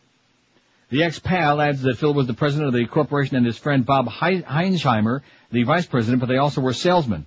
They could really be overbearing, especially Phil, says the friend. He'd take potential clients, mostly female, into his office and sometimes close the door. Sometimes the women came out crying. It also seemed weird that Phil kept a mattress in his office at one point. I don't think anybody dared venture a guess what that was all about. McGraw, McGraw, who now preaches that people should take responsibility for their actions, apparently hasn't followed his own advice. His intimidating tactics help rack up memberships along with a slew of complaints about the business, claim sources. Tim Losey tells how his 18-year-old wife was pressured into signing a contract in November 72 while he was off in the army. When I got back, I told him I was canceling the contract, Losey says, soon after we started getting harassing phone calls threatening all kinds of legal action against us. In February of 73, Dwight Eels filed a complaint claiming that he was hoodwinked by the Grecian Health Spa. After being told he could try it out for a few weeks for free, he started receiving bills in the mail. I called the owner. He angrily claimed I'd signed a contract. Then he threatened me by saying he would have an attorney use all means possible to get the money, Eels tells the Globe. I swear to God I never signed a single piece of paper during any time I spent at the spa. I called the Attorney General's office. They said I was far from alone in complaining about the Grecian Health Spa. But McGraw was doing far more than using hard sales pitches on prospective customers. Shawnee County District Court papers obtained by Globe revealed that McGraw and the local Southwest State Bank had entered into an agreement that allowed in the bank to purchase installment notes and paper from McGraw's operation. The type of agreement allowed a spa owner like McGraw to sell the membership contracts to the bank for a percentage of their long-term worth in cash. Then if he shut down, the members would be liable for contract payments to a non-existent spa. Although the practice was strictly legal in Kansas at the time, it's since been outlawed. In a nutshell, anyone could open a spa, soak the town, and then move on, explains Goad. The members would have to keep paying even if the spa was shut down. And it appears that's exactly what McGraw did. Court documents reveal that he closed the Grecian Health Spa in September 73, barely two years after opening it, and he immediately left Topeka for Texas. Phil was uh, basically run out of Topeka. His brother, ex-brother-in-law, Alan Grove, confirms to the Globe. He pretty much left in the middle of the night, one step ahead of the authorities. Lead investigator Goad adds that the Attorney General's office was also looking into something called chain referral selling, where a spa tells prospective customers they get a discount on their membership if they convince somebody else to join. This was a specific fraud and prohibited business practice in Kansas, Goad said. After closing the spa, McGraw became the focus of at least three district court lawsuits by Topeka banks, which claimed he owed them money. All three managed to have summonses served on him to no avail in Wichita Falls, Texas, where he'd moved in with his father, Joe. It was probably by design he went back to Texas, Goad said. Texas was one of only two states in the Union that didn't recognize out-of-state judgments. That's why the Attorney General's office never brought legal action against McGraw. It would have been useless once he hightailed it to Texas. Eventually, one of the three lawsuits was dropped on a technicality, but the two other banks won judgments against McGraw for three grand and thirty-two hundred bucks. An Oprah show source doesn't believe the woman who helped propel McGraw to fame knows anything about his past. I bet it's something he kept from her, an insider tells the Globe. And Lois Bird, a senior legal assistant with a Topeka law firm that represented one of the banks, adds, now that Phil McGraw is such a huge success, he ought to come back to Topeka and repay, or, uh, pay, repay all the people he ripped off. Kind of like Larry King, you know I what I'm was saying? just thinking about yeah, Larry. Kind of like Larry King. Is he coming back? No. Is he repaying anybody any money? No. All the people he ripped off in Miami? No. No. And neither would Dr. Phil. And of course, this is only on the heels of those two juicy stories that weren't about lesbians, by the way. Juicy stories of Dr. Phil and those women that we had last week. Live and local. This is Sports Radio 560. QAQAM. Florida State sucks. This fall, television changes forever. His Tell It Like It Is style has already impacted millions of Americans. His appearances on Oprah have propelled him into the national limelight. Get ready for Dr. Phil. Well, Phil, we've been married 20 years. Don't cry. I'm not crying. Look at me when you talk. I'm, I'm, I'm looking right at you. See, your problem is you're stupid. No, you see, me and my husband. You got a big butt, too, and you're stupid. what? Why are you crying? You see, I don't have any sympathy for you. But you see, me and my husband. Are you an idiot? We haven't had sex in like 10 well, years. I wouldn't have sex with you either. Look at the can on you. Dr. Phil.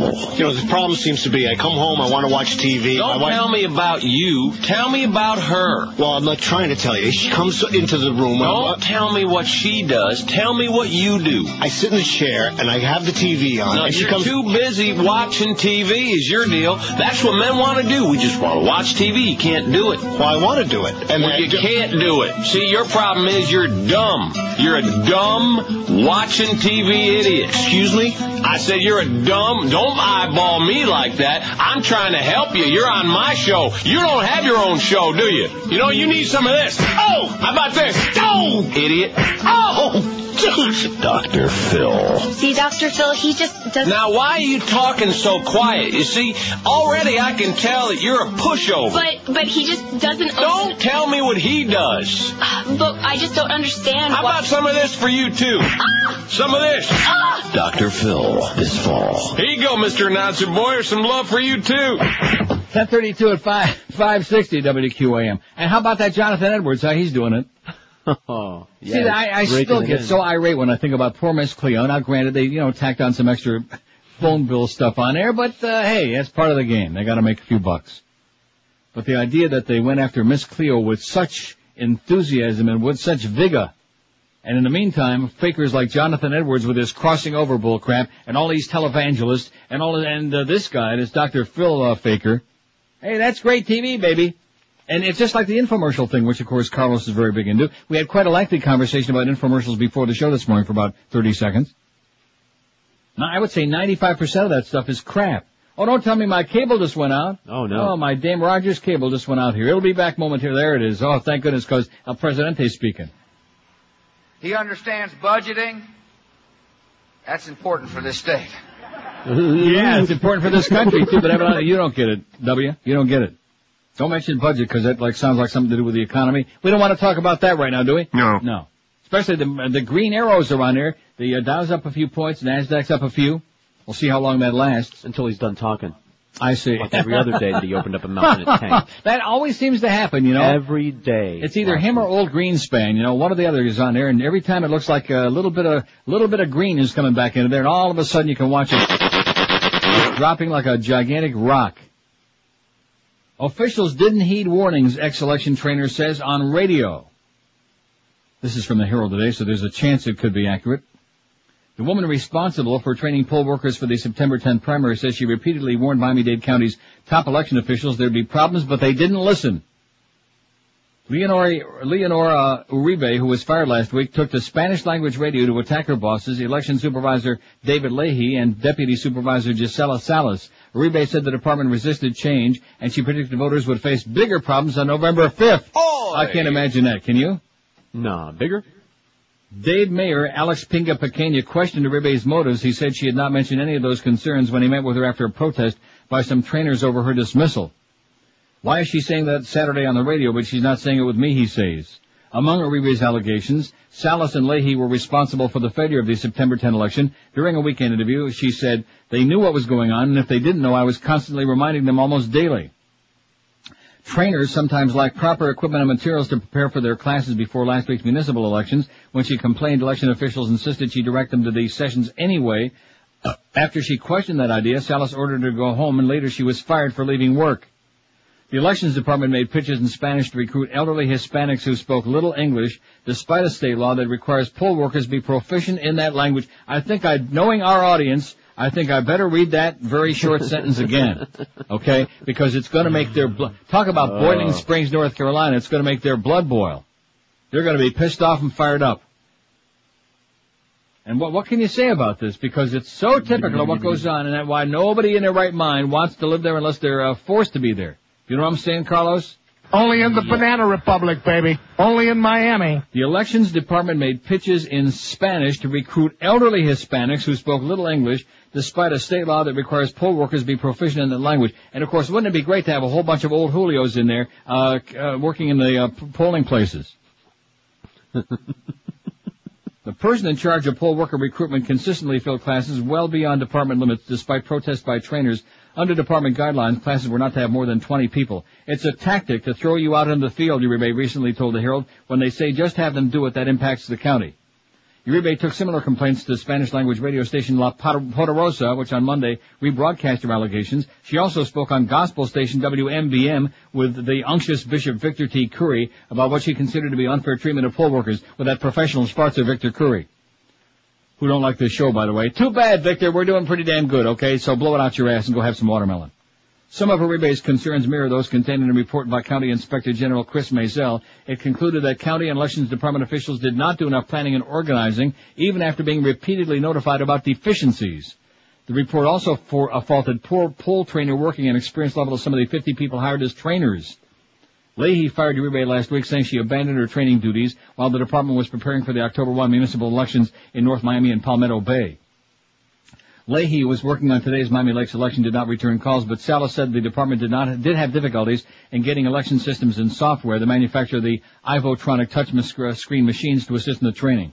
But I believe we've overcome these difficulties, Salas said. At this point, Mrs. Uribe is out in the community unnecessarily giving the appearance of friction and lack of cooperation among the administrative staff in particular. Pinga Pequena also said he received emails from elections employees upset with Uribe's broadcast comments. The mayor said he suspected her appearance on La Poderosa as part of a campaign by opponents of the county's human rights ordinance who repeatedly criticized the elections department. He suggested that the criticism was designed to galvanize supporters to launch a petition drive to get another initiative on a ballot. They're vilifying elections because they're trying to build a new case for new elections, he said. I can't imagine them doing that on Spanish language radio. Can you? Nah. That would be bad. Can't believe that for a second. How's that poll coming? Who do you think is represents the greatest threat to the world today? We got 269 votes. Born again Christians 85. George W 74. Mo Howard David 35. I'll tell you one thing, he represents the greatest threat to a lot of people that work at QAM. Mo Howard David. Maybe not to the world at large. But boy, all you got to do is look at him cross-eyed or even suggest that you might like me, George, or Carlos, or anybody associated with our show, and you're out. Don't come back in here. Don't put him on the air. Get him off the air. Let him do the updates, but don't let the beast on the air again. Shut off his microphone right now, and I'll go back to bed. Not. I bet she's listening right now on his day off mode, don't you think? No, he, no, of course not. He pretends he don't listen to the show. Wait till he, wait till he finds out that we actually got his birth date. I'm talking about not just June 3rd, but the year. That's coming up a little later on. Let's see. Let's go back to uh, this. Uh, Born Again Christians 88, George W. Bush 76, uh, Mo Howard David 35, a week third, Al Qaeda 29, Iraq 24, Saudi Arabia 13, Israel 6, and Iran 6. Of course, when you add the, you see, you, you've got a divided thing there with the Arab, fanatical Arab factions. So if you add like Al Qaeda in Iran is 53 and uh, Saudi Arabia 65, uh, 71. See what I'm saying? Yes. So they'd be right up there, but uh, we kind of divvied it up. Divvy to blame up, spread it out all the way around. We got the Mad Dog coming up at 1 o'clock from Shula Steak 2. Hank Goldberg at 3. A full four hour show today, baby. Hope you take your vitamins this morning. four full hours, 3 to 7 with Patrick Sertain, 5 to 6. So we'll buy off an easy hour there. Nice going, Humper. Chivas Regal talking hardball with the crow, and you better drink a lot of that stuff before you listen to that hour. 7 to 8.15, hour and a quarter. 8.15 to 11 o'clock or whenever the damn game is over, you got the ALCS, the American League Championship Series, game one between the Anaheim Angels and the Minnesota Twins, the contracted Minnesota Twins. Eat your heart out, Bud Light, you idiot, you asshole. Eddie K after the baseball game, Joe and Mark overnight. Live and local. This, this is 560. The radio's all yours now. QAM. Hey, hang this up, baby. Online Casino Radio, 560 WQAM presents Captain Mo Vainaru. The ratings for the sports format were so bad, we had to start paying the sponsors. And when the only three listeners we had asked to get paid for listening, well, we thought we'd give this a try. Hey, hello, boys and girls. This is your old veiny Captain, uh, Captain Vainaru. We got the uh, full docket, the mirth and merriment over here. Uh, this stinks. I ought not be doing this, boys and girls. I was a big star at one time, see? But I gotta tell you, kid, living in paradise ain't cheap. I need a check, understand? All right. Let's see what we got over here. Got some crepe paper. We'll figure something out to do. Morning, Captain. What do you want, Green Jeans? Leave me alone. Aren't you going to say good morning to our friends? You're right.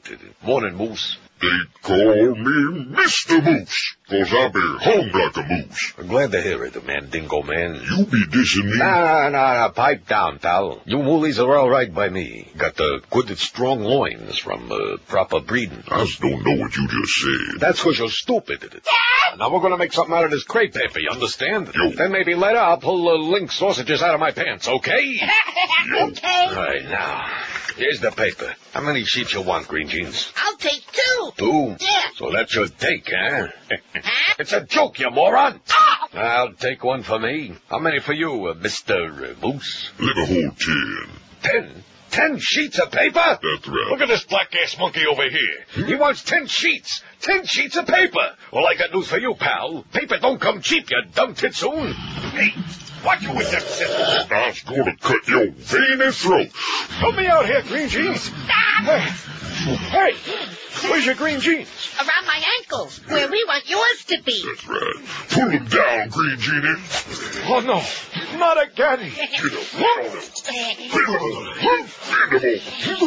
Have a feeling. We'll be right back with more for you boys and girls.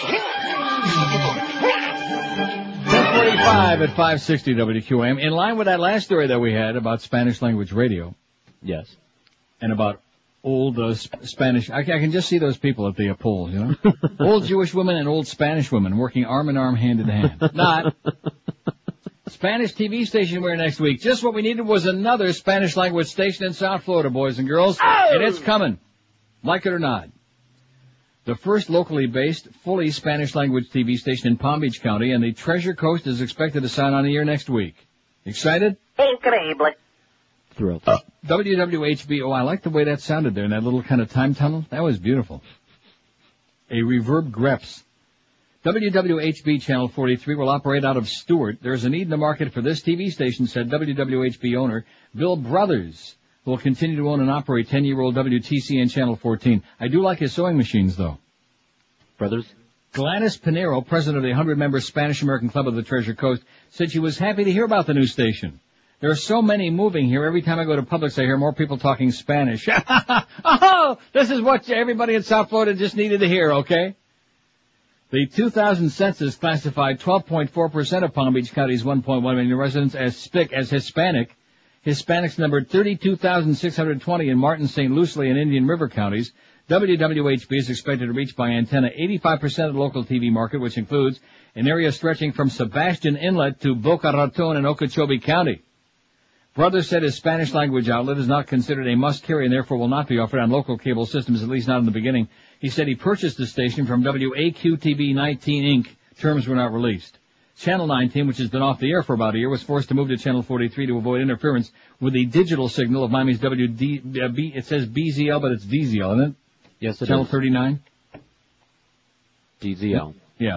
Uh, well, I got it. Uh, This is in the Sun Sentinel, so it's another mistake. That station will operate on Channel 19 in Dade County. The broadcaster who said landing license took a year said Channel 43's antenna will be situated in a thousand foot tower in Hobe Sound. We should reach from Boca to southern Indian River County, said of his new station, which doesn't have a specific on-air date yet, but it's coming, baby. It's coming. We wish him well, said Greg Wyatt, owner of Fort Pierce's WIRA AM 1400 radio. We've had very good luck with Hispanic programming. Wyatt said he hopes brothers will offer local news. How do you like that? They got a Spanish language radio station in Fort Pierce. Had no idea. Lake Worth-based Radio Fiesta AM 1380 provides Spanish language news and plays ranchero music, popular in Mexico and Central America. What the hell is ranchero music? I thought that was a salad dressing. Mexican music. It's for the tomato pickers. La Cucaracha, you mean? Right. Mariachi. Some of that hoochie coochie, like uh, some of that Luis Miguel stuff, the hoochie coochie stuff he that, did. That big hat music. I see. Da da da, like that, Yeah, there you go. with a lot of the uh, maracas, stuff like that.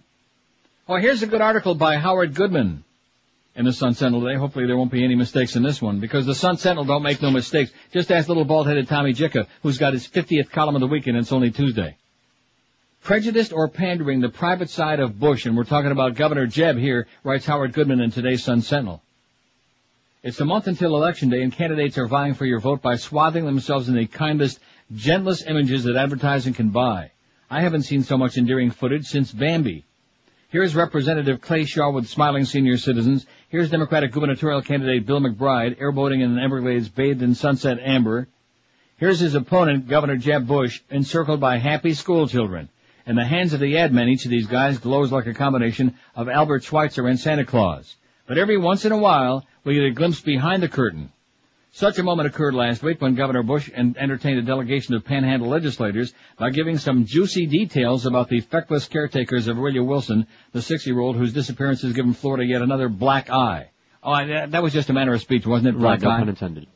The girls' guardians, Pamela and Geraldine Graham, were arrested Wednesday on allegations they illegally collected $14,000 in pubic assistance checks. Bush told the legislators the news, then he added the implication that the women are lesbians. Bush said as Pamela Graham was being arrested, she told her co-workers, tell my wife I've been arrested. The wife is the grandmother, the aunt is the husband. He made quotation marks with his fingers around grandmother. Bet you don't get that in Pensacola, Bush told the legislators. A reporter from the Pensacola News Journal taped the governor's remarks. She also caught him outlining his devious plans for subverting the class size amendment if voters approve it by pitting senior citizens and children against each other in a budget battle. Criticized, Bush the next day said he thought about he thought the gathering was private, didn't know a reporter was listening. He said he was only kidding about devious plans and didn't mean any disrespect to lesbians. No, Sure. then why bring it up? What possible relevance does a surmise about the women's sexual orientation have to do with the tragedy of a missing little girl for which a state agency bears a good share of responsibility? If Bush's idea was to deflect blame onto the caretakers, he didn't need to embellish with a nugget to titillate the rubes. Geraldine Graham's record of arrest and 40 aliases speaks volumes enough about her character. I can think of two possible explanations.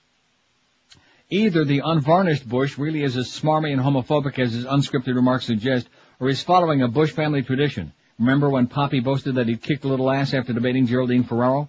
He's acting a good old boy when he thinks that's what his audience wants to hear. Take your pick. The governor's either prejudiced or he's pandering.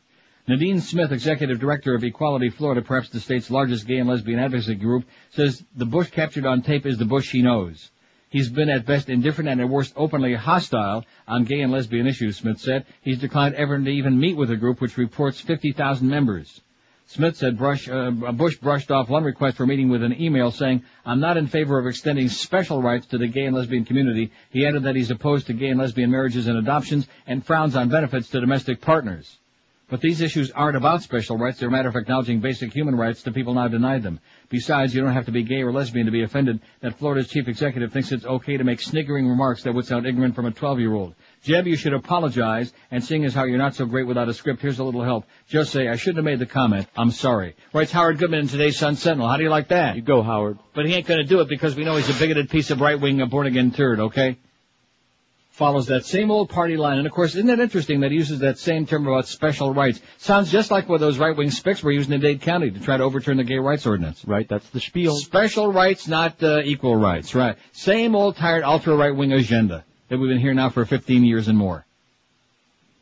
Arianna Huffington writes, the Iraq question nobody's asking. No one in the Bush administration is talking about how many of our soldiers will be sent home in body bags.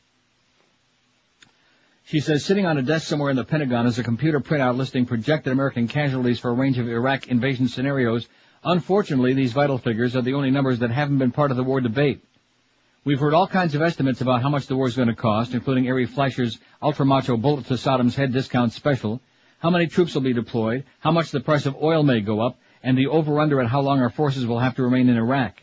We've been given headcounts of Iraq's fractious Kurds and Shiites, reference numbers for Security Council resolutions defied, and been frequently reminded that Saddam has remained in power for 34 years, 11 of them since the last time we tried to send him and his mustache packing. But no one in the Bush administration is talking about how many of our soldiers will be sent home in body bags, and not a single reporter has stood up at a press conference or one of the president's countless fundraising appearances and asked, Mr. President, how many young Americans are going to die? Will the deaths number in the hundreds, as was the case in Desert Storm, and as would be again if Saddam collapsed like a cheap umbrella, or will they be closer to the 10 to 50,000 some experts have predicted, and is Saddam the clear and present danger that would justify asking our sons and daughters to give up their lives for our, their country? The question of casualties is all the more important given the weight attached to polls showing that over 70% of Americans support an invasion of Iraq. This purported groundswell of public opinion is being dropped like an old-fashioned dumb bomb to kill dissent on both sides of the political aisle. Let's set aside for a moment the ludicrousness of basing our national security policy on the shoot-from-the-hip responses of a person who's been interrupted in the middle of dinner or a soapy shower helping the kids with their homework and asked by a pollster, do you support the president's policy on Iraq? The fact is the number of Americans in favor of going to war with Iraq plummets down to only 39% the latest Zogby poll when the prospect of thousands of American casualties is added to the question. And such a bloody outcome is very likely given the kind of urban warfare it's going to take to oust Saddam. Forget about the caves of Tora Bora or the open desert cakewalk of the last Gulf War. Baghdad is a densely populated city of 4 million people, roughly the same size as Los Angeles. Picture our troops having to battle their way down Hollywood Boulevard in search of a lone madman. We have to be prepared to fight block by block in Baghdad, says Gen- Joseph Hoar, the former commander-in-chief of the Military Central Command. All our advantages of command and control, technology, mobility, all of these things are in part given up and you're working with corporals and sergeants and young men fighting street to street. It looks like the last 15 minutes of Saving Private Ryan or every frame of Black Hawk Down. The high number of casualties that would result from gaining control of a heavily defended Baghdad is the main reason Colin Powell, Norman Schwarzkopf, and the president's father pulled up short of the capital city last time we took on Saddam. And remember that Saddam is a master of that ruthless strategy of defense known as the human shield. Even the smartest bombs will not be able to discern between Republican guardsmen and Iraqi children. That'll be the dangerous business of Army Rangers, Marine Expeditionary Units, and other special forces. And unlike the Gulf War, which was primarily about the liberation of Kuwait, this war is about the elimination of Saddam. We've heard again and again that this ruthless despot will do anything, no matter how reckless or costly, to preserve his own regime. And we also know that he's been amassing stockpiles of biological and chemical weapons, hideous high body count instruments disdained by the civilized world. You don't have to be George Tenet to connect these dots. Saddam will use whatever weapons he can in the impending fight to the finish. If he's going down, he's taking as many of us with him as he can. The likelihood is very good that it could use weapons of mass destruction. General John Levy, former chairman of the Joint Chiefs of Staff, told the Senate Armed Services Committee in September it could get very messy. The casualties, in my judgment, could be very high, he said. We're told by the proponents of invading Iraq that it's a bold step necessary to prevent future casualties, but in order to make an informed decision on the war, shouldn't the people be told how many present casualties will have to suffer in order to avoid these future ones? Asks Arianna Huffington in today's Salon.com. You go, girl. 1056 at 560 QAM. We're Sports Radio 560 QAM. Rogers got.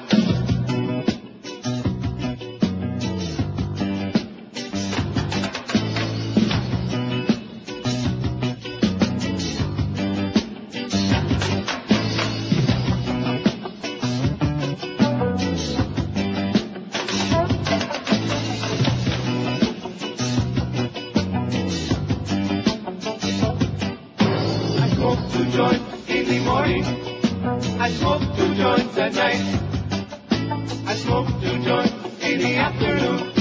It makes me feel alright.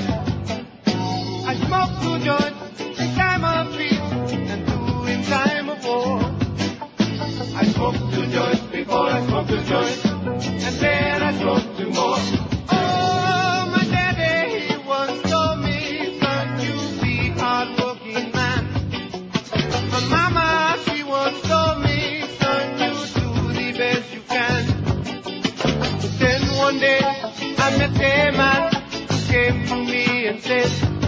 Turd, hard work good and hard work fine, but first take care of health. So now I smoke two joints when I get up. Alright. In the car, I smoke two joints.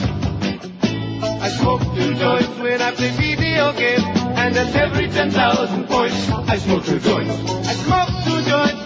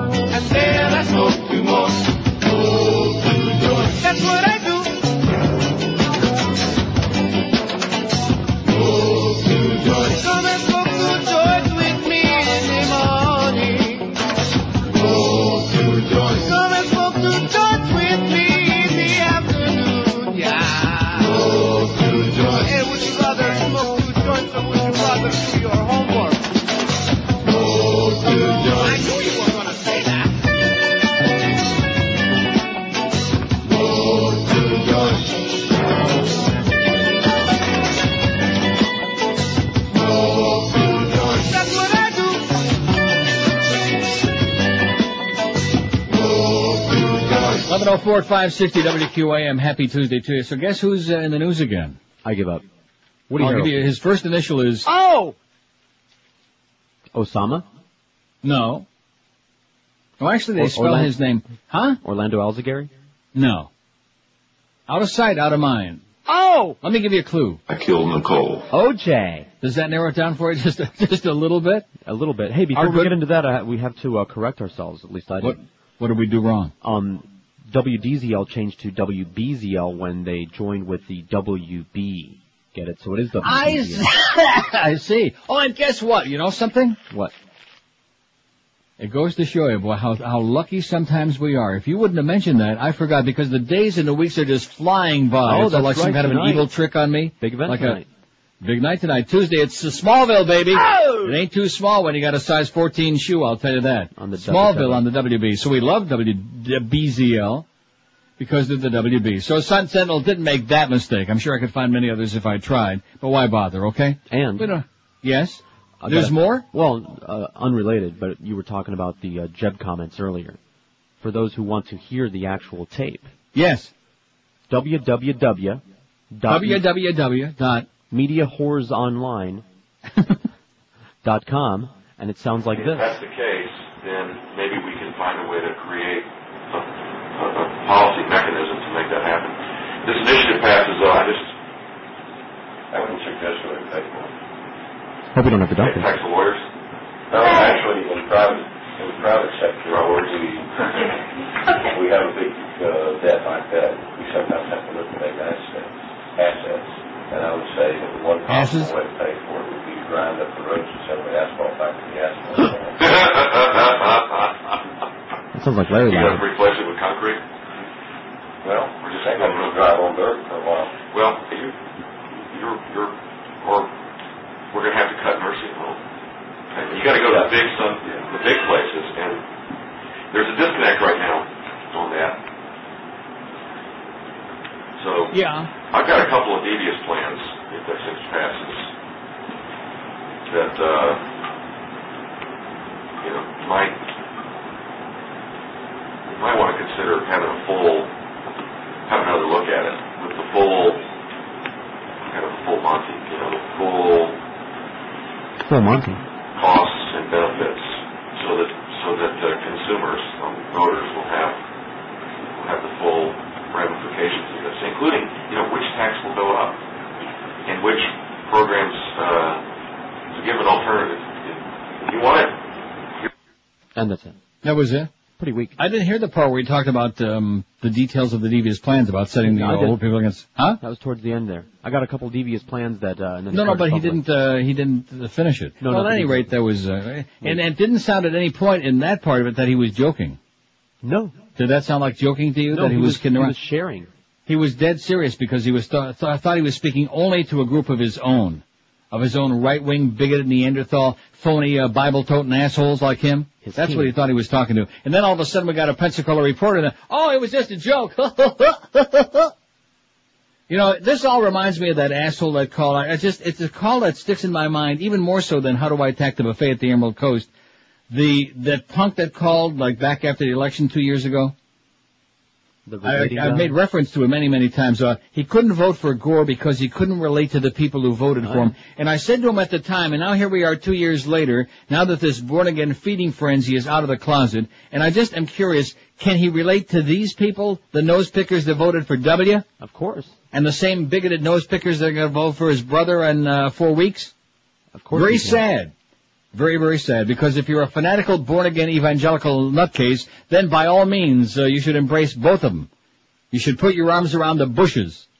But other than that, I can't imagine anybody wanting to be a party to any of this. Nevertheless, that's just, you know, my own personal opinion. That kid, that 13-year-old kid is still in critical but stable condition in Maryland.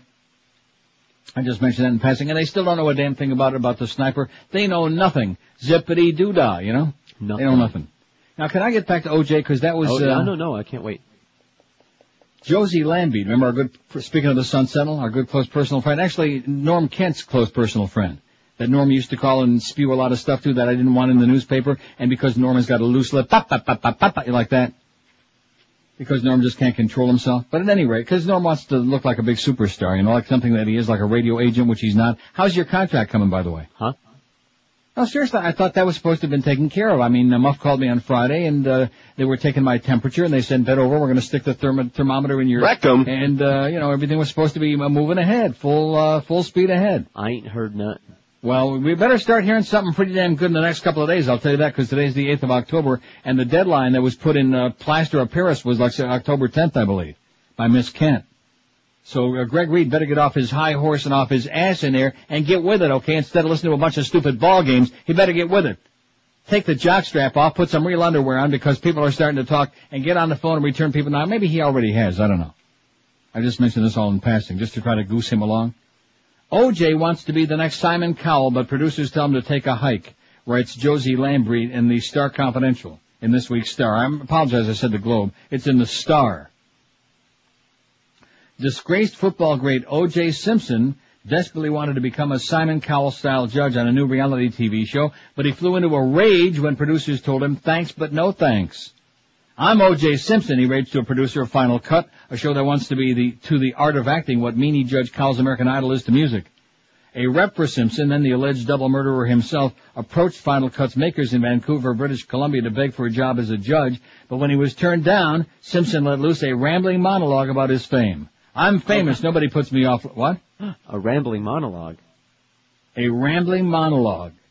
I am famous. Nobody puts me off like that, Simpson said, according to the source. The idea of having the juice on it is an attention grabber, to say the least. The final cut pits wannabe actors against each other until a cast is assembled for a sitcom. To weed out the talentless week after week, the company's looking for celebrity judges, in the same vein as Idol's Cowell and Paula Abdul. The production company, TV Stars, is feverishly recruiting candidates and judges while networks ponder buying the show. The Vancouver-born star of the WB's network, Dawson Creek, Joshua Jackson, has been approached to be one of the three judges. We have no idea how OJ heard about this, the source said, but there he was on the phone lobbying for it. We decided against hiring him because he'd be too distractive. Telling that to Simpson, however, caused a heated exchange. The producer used a phony deadline as an exchange for squeezing out the juice. Simpson sounded shocked. I was put, I won my case and I'm very popular again. Everybody loves me. I want to do this show. everybody loves OJ, huh? Everybody loves Raymond and everybody loves OJ. When's that show start? Starring the members of, uh, this building. That, that's right. Screw Ann, the water Nazi, Greg, and of course, Roy! who's probably still on the payroll. Sam. That's when it, that's when the producer hung up on Simpson. Simpson didn't return calls for comment, but his lawyer, Yale Galanter, who's always busy, said it's clear that Simpson would love nothing more than work. He hasn't had a job since he was arrested for the murder of his ex-wife Nicole Brown and Ron Goldman uh, in 94. He was cleared criminally, but then found liable for the deaths by a civil court. Simpson, 55, now lives on his $20,000 a month National Football League pension. Poor baby. OJ's got other things in the works, Galanter said. We're negotiating with two television networks. For what kind of job? Galanter says Simpson has been approached to act as a consultant. If actor Robert Blake's wife-killing case goes to trial, that sort of makes sense, doesn't it, says Josie Lambate. Yeah. How do you like that? Maybe they'll even put a cockatoo on his shoulder. Knock the chip off the one shoulder and put a cockatoo on the other one. So there you go, OJ. That's a great line, though. Uh, everybody loves me. I'm very popular again. I want to do this show. and at the bottom of this page, I wasn't even going to bother with this, but because she looks so much like her sister, Britney's little sis, Yeah. a diva in training. You see this? I've, I've seen the pictures and, uh, some of her on TV too. Britney's mini-me sibling had a very adult oops on the set of the Nickelodeon kids comedy show, All That. Confidential spies say that 11-year-old Jamie Lynn Spears, Britney's little sis, gets mighty unhappy when someone tries to take away her Starbucks Frappuccinos. The pint-sized fledgling pop star is currently filming skits for the show in L.A. On the set, she was recently summoned to the makeup chair. She came in with a huge frappuccino loaded with whipped cream, my snitch says. She was sitting in the makeup chair slurping it. The makeup artist kept asking her to stay still, but Jamie Lynn wouldn't do it. So the grown-up nicely took the drink away. The makeup artist oh. finally told Jamie Lynn that the quieter she remained, the quicker she'd get her drink back. You should have seen her sitting as still as a statue. Don't know about you, but I wonder what an 11-year-old girl is doing with large coffee drinks anyway, writes Josie Lambie, huh? Mind your own business, Josie, okay? Don't be sticking your nose in it. Plus, she's only 11 years old. I'm sure it was a decaf frappuccino. I would not be putting uh, naked pictures of 11-year-olds in the paper if I was you. 1113 at 560 WQAM. Let me tell you right now about shopping for a new mattress. One easy call. That's all you do. Is stick your finger on those buttons and dial 1-800-MATTRESS. 1-800-M-A-T-T-R-E-S. I've been doing this for years. I mean, you know, you don't need a mattress that often, but every few years the mattress wears out. You start feeling it. You don't get a good night's sleep. And you know, it's time to say adios to the old mattress and get you a great new one. And so I pick up the phone like you should and call the experts at Dial a Mattress because I know I get a great deal, unbeatable service, and a sensational name brand mattress at an unbeatable price. How can you beat that? Call 1-800-Mattress. Pick the brand name mattress you want. Serta, Sealy, Simmons, King Koil. They got exactly the one you're looking for in stock, ready for just about immediate delivery within uh, just a couple hours after you call, or any two-hour window that's uh, convenient for you. Any day of the week, seven days a week. You pick the time, and they'll be there. And unlike those bedding stores, they got everyday unbeatable low prices, and they'll never do the old bait and switch. Exactly the mattress you want will be coming on your way to your house. They come into your home, they take away the crappy old bedding, they set up the brand new one, and if it isn't exactly what you want, and you got up to 30 days to decide that, they'll take it back and exchange it for you, no questions asked. So be smart, call Dial a Mattress right now, you'll be sleeping like an infant as soon as tonight. Call 1-800-MATTRESS, 1-800-M-A-T-T-R-E-S, or check them out on that web at mattress.com. This is Sports Radio 560 QAM. Killed Nicole.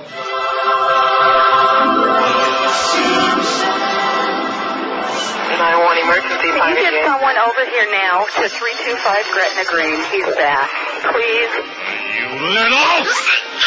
What is he doing? Is he threatening you? It was nuts. Are you mad, woman? Or is he just harassing you? You're going to hear him in a minute. He's about to come in again. So? Just stay on the line so we can know what's going on till the police get there, okay? Oh, dear God, no! Just have a cow, Dad. In case he comes in, I need to hear what's going on, all right? Did you hear that, right?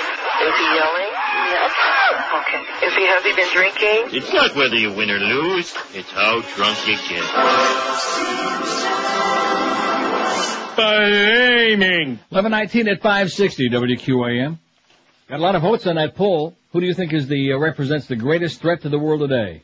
357 votes. Born again Christians in first place, 109, but not a comfortable lead because George W. is right on their ass. He's got 97. Mo Howard David, 46, kind of a respectable third place showing.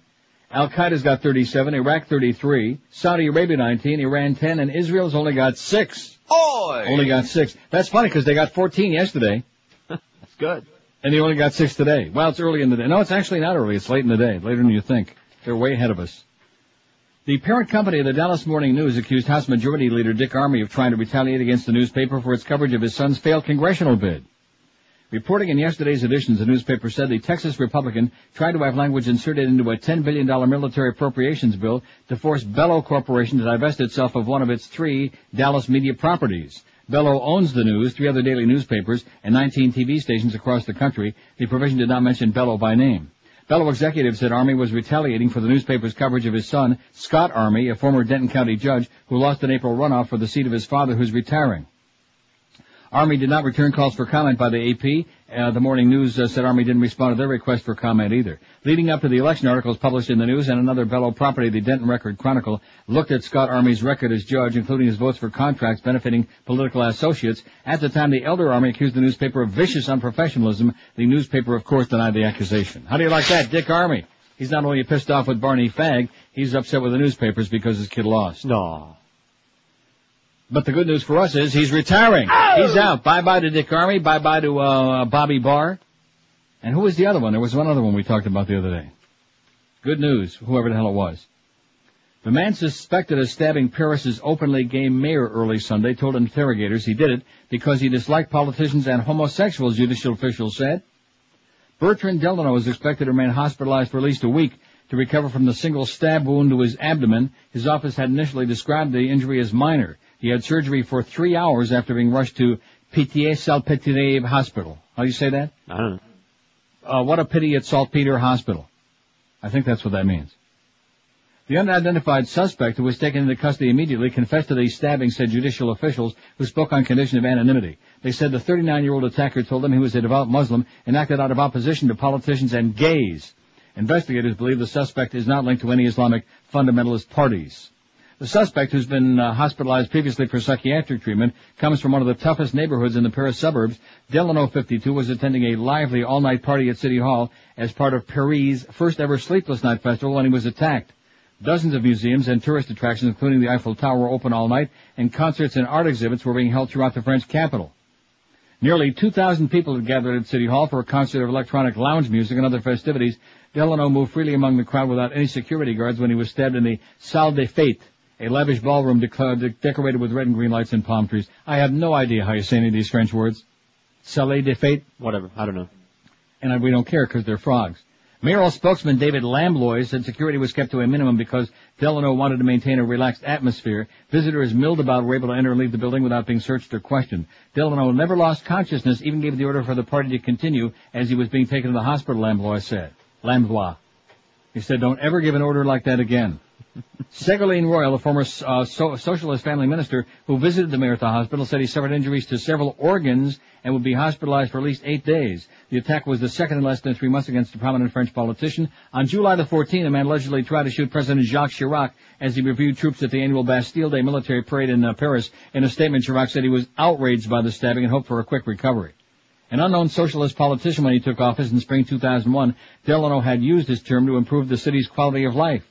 One of a handful of openly gay politicians in France, Delano disclosed his homosexuality on a TV program in 1999, and the revelation caused few waves. He's known for splashy gestures, including turning the banks of the Seine River into a beach replete with sand, palm trees, and parasols. The Sleepless Night Festival was another innovation from his orifice. How do you like that? Splashy uh, gestures. Like Charles Nelson Reilly, kind of like that, you know. So did you say that the green arrows were up before the president was talking? Oh, please don't tell me that the arrows are red. Okay, Let I me won't take tell you. Oh no, the president spoke and.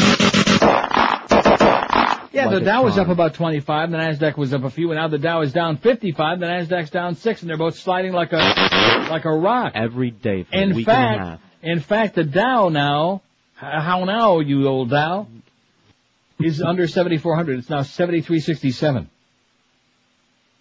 Can you, can you believe it? Never fails. Every time this man opens his mouth on TV, everybody runs to the phone, gets their broker on the phone. Sell! Sell! You know, because it's a reminder, I guess, that there's, uh, that's what we got. Now let's see, what's this, uh, fax here?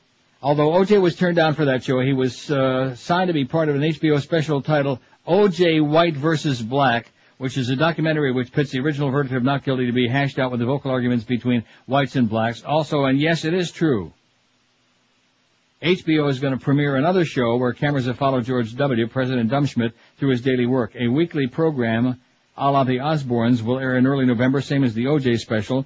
Early sneak peek footage, Bush is seen making funny faces to the camera and telling bad jokes. As John Stossel says, give me an effing break. How do you like that from one of our chronic faxes, huh? I don't. So we can see what that, yeah, the thing about the funny faces, I'd read about that. He's, that's one of his favorite things. He's Yeah, like, clown. Yeah, like the uh, you know the the thumbs in the ears and that the, the thing with the fingers, you know, the Alfred E. Neuman deal. Of course, you don't have to act to do the Alfred E. Neuman deal. Just act natural, like the Beatles would say. And he's uh, catching up now in our poll. Who do you think uh, represents the greatest threat to the world today? Born again Christians 109, but George W 102 out of 369 votes. Mo Howard's got 50. Al Qaeda 37, Iraq 36. I think they're spreading them out today, the nutcases. Saudi Arabia 19, Iran 10, and Israel still stuck on six. Oy! Better get, uh, get busy, Ariel. Better get your Ariel out. Yeah, that's how he finds them, you know, the Palestinians with it. He's got a long aerial. He's got a divining rod. 26 past 11 at 560 WQM. We got the Mad Dog. All right. Coming up at 1 o'clock today, who I'm sure will still be quelling in the wake of that Dolphin win on Sunday. It's only one game, baby. He'll be quelling. Talking about the electric atmosphere and about that Olindo Mare. How, how come we never got any feedback on that? Because I asked the Beast about that this morning. He like uh, made fun of that. Oh no, he didn't. He said that's how I think you pronounce it.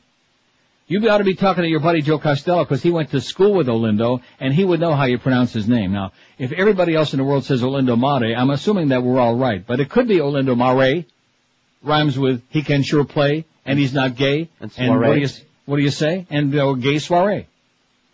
26 after 11 at 560 WQAM, and let me tell you about Oleomed right now. You know, at this point you say to yourself, what more can you say but just go out and buy some, you know, after all this time? Just go out and start taking it. What, can it hurt? Of course not.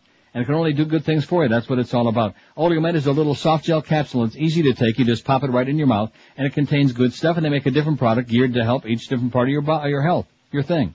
Uh, it contains pharmaceutical grade olive oil combined with vitamins, minerals, and herbals, and they have one product specifically designed to help your heart, one for your blood pressure to keep it down and calm, one for your cholesterol, and one for your prostate, all in an easy, like I said, soft gel capsule, easy to pop. And it's also got the product for circulatory, for your digestive endocrine system, your skin and bones, even your mind, all using the benefits of the purest olive oil you've ever seen in your life. And Oleomed makes products to help men and uh, for women's health as well. So if you want to pick some up, just hop in the old uh, car, get out on the highway, and good luck to you. And pick some up at Whole Food Markets, Walgreens, Sedanos, and Navarro Pharmacies. You know who always says good luck to you? Yeah, I do. For more information, call, well, this isn't his account, and uh, thank God. For more information, call Oleomed at 1-866-OLEOMED. That's 866-OLEOMED. How's Skippy doing, by the way? You seen him lately? Not lately. And you can also order this uh, outstanding product online if you like at oleomedamerica.com. Maybe they know how Skippy's doing at Oleomed. Live, live and local. We're Sports Radio 560 QAM. What's this obsession with hokey? Good morning. Owning a home lies at the heart of the American dream. It serves as the foundation of many Americans' financial security. And the good news is this. Less than half of all African Americans and Hispanic Americans are homeowners. We must prevent minorities from owning a piece of the American dream. So I have asked the Congress to join me in creating a second obstacle to minority homeownership, permanent complexity and difficulty of the purchasing process. But government action isn't enough. That is why I've challenged the real estate industry leaders to join with the government in a major nationwide effort to increase abusive and unscrupulous lenders with an overriding and urgent mission, prevent minorities from owning a piece of the American dream. And we are doing just that. Thank you for listening. And you're welcome. Uh, mean-spirited right-wing bastards, I guess, is the best way to describe the Bush brothers, you know? Yeah, the whole family, the whole clan. Boy. I, I keep thinking more about that uh, Jeb Bush thing, you know? And then, then after hearing the audio, that, there was no joke intended. There was nothing that was humorous. The only the only joke was intended about the lesbians, you know, with the quotes that thing, uh, like, but uh, not a funny joke. Sick, really sick.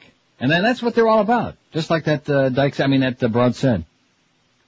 1131 at 560 WQM. Bush administration plans to appoint scantily credentialed doctor to influential FDA panel on women's health policy, battle raging over doctor whose writings recommend scripture readings and prayer for headaches and premenstrual syndrome. This from Time Magazine. You ready for that? I'm, I'm locking myself in. His writings recommend scripture readings and prayer for headaches and premenstrual syndrome. He'll lead the FDA panel that looks into hormone replacement therapy, the biggest issue in women's health. By the way, prayer doesn't help. It says a quiet battle is raging over the Bush administration's plan to appoint a scantily credentialed doctor, Dr. W. David Hager, to head an influ- influential FDA panel on women's health policy. Times Karen Tumulty reports, and there's quite a tumult about it. Hager is an obstetrician gynecologist whose writings include a book titled As Jesus Cared for Women, Restoring Women Then and Now, and Stress and the Woman's Body, which he co-authored with his wife Linda. The book Stress puts an emphasis on the restorative power of Jesus Christ in one's life and recommends specific scripture, uh, scripture readings and prayers for such ailments as headaches and premenstrual syndrome, Time reports. Though his resume describes Hager as a University of Kentucky professor, a university official says Hager's appointment is part-time and voluntary and involves working with interns at Lexington Central Baptist Hospital, not the university itself. In his private practice, two sources familiar with it say Hager refuses to prescribe contraceptives to unmarried women. Hager did not return several calls for comment, Time magazine reports. FDA advisory panels have near, often have near final say over crucial health questions. If Hager becomes chairman of the 11-member Reproductive Health Drugs Advisory Committee, he will lead its study of hormone replacement therapy for menopausal women, one of the biggest controversies in healthcare. Some conservatives are trying to use doubts about such therapy to discredit the use of birth control pills, which contain similar compounds. The panel also made the key recommendation in 1996 that led to approval of the abortion pill RU486, a decision that abortion foes are still fighting. Hager assisted the Christian Medical Association last August in a citizens petition calling upon the FDA to reverse itself on RU486, saying it's endangered the lives of the health and the health of women, Time reports. Hager was chosen for the post by FDA Senior Associate Commissioner Linda Arey-Skladany, a former drug industry lobbyist with long-standing ties to the Bush family. Let me read that sentence again, okay? Hager was chosen for the post by FDA Senior Associate Commissioner Linda Arey-Skladany, a former drug industry lobbyist with long-standing ties to the Bush family. Skladany rejected at least two nominees proposed by FDA staff members, Donald R. Mattison, former dean of the University of Pittsburgh School of Public Health, and Michael F. Greene, director of maternal fetal medicine at Massachusetts General Hospital. Despite pressure from inside the FDA to make Hager's appointment temporary, sources say Skladany has insisted that they be given a full four-year term. FDA spokesman Bill Pierce called Hager well qualified, Time reports. How do you like that, huh? Oh, I'm gonna be ill. Exactly. Like I keep trying to tell you, baby. They stole the election, and these right-wing fundamentalist lunatics are taking over the whole goddamn country. They couldn't do it back when Reagan was in there. They came as close as they thought they ever were going to do back then. And then we kind of fended him off for a while because it come to find out that Bush one wasn't in that category. He wasn't of that mentality. And then of course Bubba sure as hell wasn't. And so they had to steal the election to work their way back in here so we can appoint fascists like this in, in very highly sensitive posts to organizations like the FDA, etc. And of course not to mention all the judges. Wow. Absolutely nauseating. I think you owe an apology, by the way, to uh, Gary Condit. Uh, we'll get to that story in a minute. No. More important story, something more positive first, okay? I don't, I don't think she looks all that good. Man, oh, he's a lot prettier than she is. Unless this is a bad picture, Tara Oh. Reid. Oh no, she's cute. Ooh. Totally. Woo! Cute. Huh? She's very cute. Well, she ain't cute in this picture, okay? I'll take your word for it. This is page, no, you don't take my word for it, page 10 in this week's Inquirer. When you're standing at the checkout at Publix, just pick up this week's Inquirer. If you got it down there yet, it's the October, uh, what is it? I don't know what the date is on it. How come they don't put the date on these things, you know, on More shelf life, longer shelf life. Oh. Makes it vague. Oct- here it is, October 15. So in other words, it's next week's because it always comes out a week ahead of time. If you get the new one, which we always have here, like pronto. Anyway, Tara Reid moves in with Super Bowl hunk Tom Brady. Super Bowl winning quarterback Tom Brady has scored with one of Hollywood's wild, wildest young stars, American Pie cutie Tara Reid. The hunky New England Patriot is so enamored of the willowy blonde he's moved her into his luxury Boston pad. Tom flew in Tara for a fun weekend and she never left, said a friend. I thought, I thought we saw pictures after the Super Bowl of him with his fiancee in Hawaii. Was that some other broad? Ah. Last spring, Tara publicly revealed her interest in Tom right after the Patriots won the Super Bowl and he was named MVP. In a magazine interview, she cried about her breakup with MTV's Carson Daly and revealed she'd asked her agent to set her up with Brady. Oh, you better deuce that thing out real good, honey, if Carson Daly's been in there. Before Tom gets too close. you kidding me? Carson Daly? Yeah. Oh my god, let's cancel lunch for the whole world today. Uh, I know, it's nauseating. At first, Tom wasn't interested. He's known as a serious, clean-living guy, and he'd heard all the stories about Tara. Ah, serious, clean-living guy, right. What a sense of humor. But then he changed his mind decided it might be fun to meet her. He flew her to Boston to watch the Patriots play on Monday Night uh, Football on September 9. That's not the word he was thinking. Wait a minute, they played Monday night, a Monday night game? September 9? I guess that was preseason. No. Maybe that was the whooping they gave to the Steelers. Was that a Monday night game? I don't remember. And Tara lived up to her reputation. She was seen coming out of a bathroom in the stadium wobbling all over the place. She blamed it on her shoes.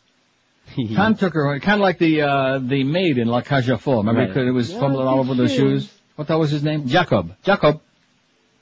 Tom took her home and the next day he took her to lunch at an Italian restaurant, Il Panino.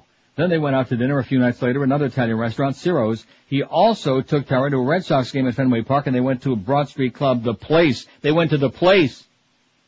Tara was all over the bar and dance floor. She even climbed on a table to dance and had to be ordered off by security. Then she suddenly buried her head under Tom's shirt.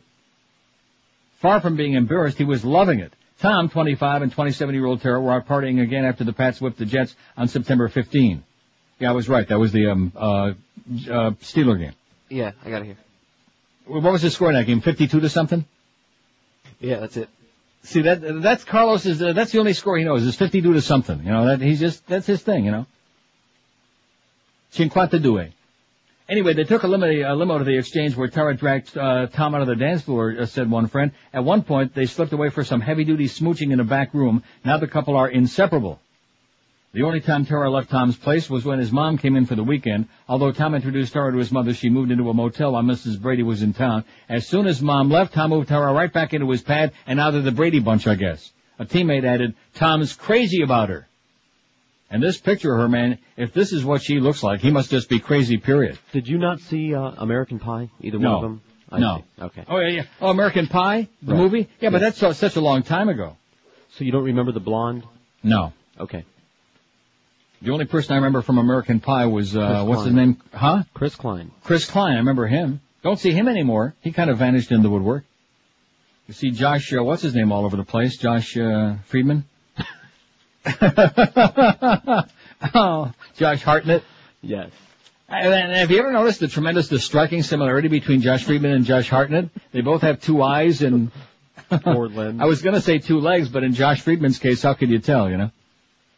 21 till noon at 560. So good luck to you, Tommy. Okay, you had a couple of rough games there, but we still love you, and you're making more money than God, and et cetera and so on. Everybody's writing about Tom Brady. He ain't no Jay Fiedler. See, there's some of us who, I mean, I was a Patriots fan. People don't believe that before. And by the way, Mo, since you're listening right now, this business of knocking Drew Bledsoe, you know, he's had a hell of a season for Buffalo so far, but the problem is that they have no defense. You know, I mean, granted, he threw a couple of balls to the guys on the other team, but the fact of the matter is he's throwing for like 315, 400 yards a game, and the Bills lose some of these games because they have no defense. In fact, that's probably why the Raiders scored 52 points the other day, wasn't it, Carlos? Yep. I heard it was 152 to uh, 31. But I mean, uh, they're knocking him. What the hell is that? Why, is he supposed to play defense too? Is that the deal, Mo? Uh-huh. You idiot! You silly old co- uh, coot! Oh, don't let me forget about the, the year that he was born. And also, don't forget those emails that you intercepted this morning. They were sent to me. George has got some hot emails for you from the Mo file, the Mofo. Oh, look at that! W W's moved into first place. I think we're getting some uh, phony votes on there now. But well, yeah, it's pretty close. Keep it close, okay? Keep it exciting. Let's have a uh, cliffhanger. 20 till noon at 560 WQAM. And if you want to lose some weight, there are a lot of things out there. All these phony pills. A lot of them are bad for you too, by the way.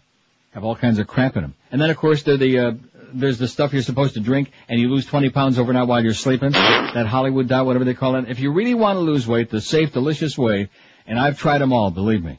Balance for Life is almost unbeatable because the food is delicious. It's not as restrictive as some of the other diets out there, and it's based on the zone diet, which is very effective but highly complicated. They take all the complication out. As a matter of fact, this morning I filled out my sheet for when I'm coming back in a few days. I filled my sheet out for the uh, the menu thing, which is all. Those are the only choices you make. They give you two choices for each meal and for each snack, and in your little black sack they deliver to you every day. There's the food. Delicious fresh goodies, all kinds of. In fact, what was that one? The Reuben wrap. That's my favorite. They could give me a Reuben wrap every day for one of the meals, and I'd be a happy camper. Three gourmet meals, two delicious snacks, a little bottled water in your black sack. That's all the food you need for the whole day. So you don't have to count calories, you don't have to count carbs, you don't have to do any shopping. And believe me, there's plenty of food in there to keep you satisfied and full all day long, and the weight will pour off your body, just like the beast who lost 55 pounds, and we'll see on Friday how he's doing this week, okay? Enough of the cruising already, okay, beast? Or I'm telling more about what you said this morning about Mo. Here's the phone number, Balance for Life, call them at 954-568-3229. Get started right away. The sooner you start, the sooner you're going to uh, lose that weight. 954-568-3229 or check out their website at balanceforlife.com. Live and local. This is Sports Radio 560. QAQAM. You call that a penis?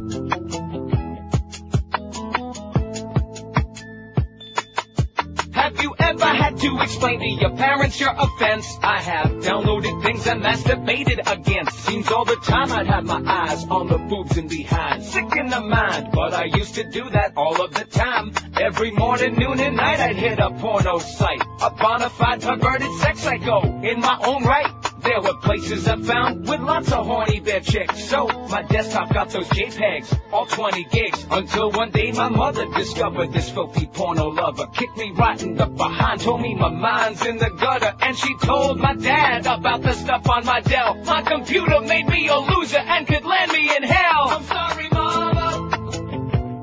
I never thought that you could view all those naked girls and guys. So tonight, cleaning out my hard drive. One more time. I'm sorry, mama. I never thought that you could view all those naked girls and guys. So tonight, I'm cleaning out my hard drive. Squirt, squirt. 1145 at 560 WQAM. Here's a, uh cute fact from Chris who says, last night my wife and I were invited to some friend's house for dinner. They had been raving about this great barbecue sauce they had discovered. Well, they served up some barbecue chicken smothered with Footy's tropical barbecue sauce fa- formulated by the infamous shock jock, they stated. Footy is a shock jock? To sum up, to sum up this dining experience, I now know what eating George's ass must taste like, says Chris. Oh. and, and so close to lunchtime too, you know what?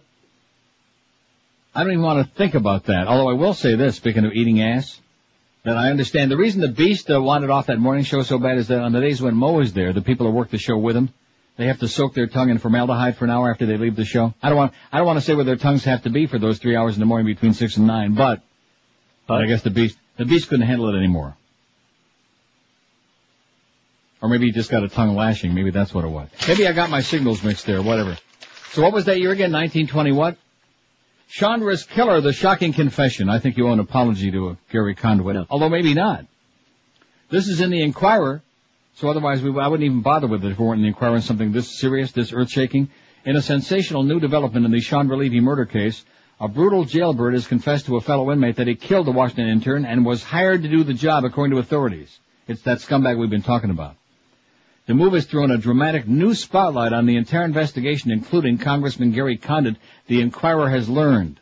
And it comes as investigators are examining a new crime scene clue that could turn out to be a key piece of evidence in the case.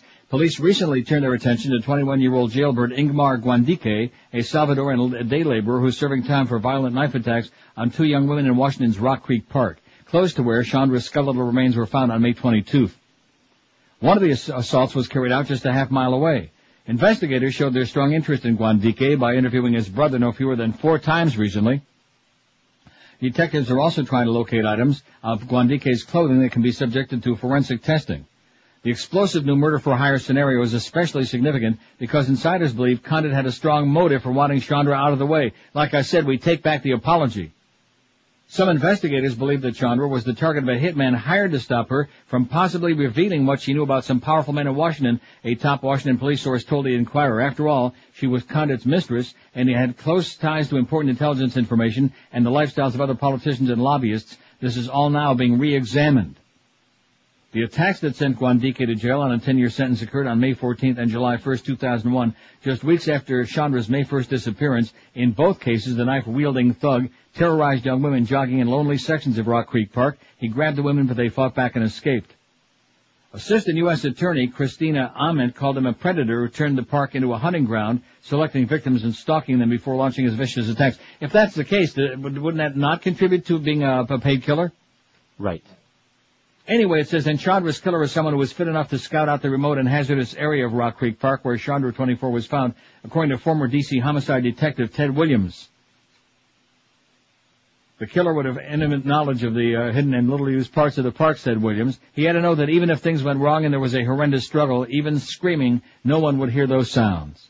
The killer had to believe that he'd carry out the crime undetected, and he was proven right. The location was so remote that by the time the body was found, there was very little forensic evidence left.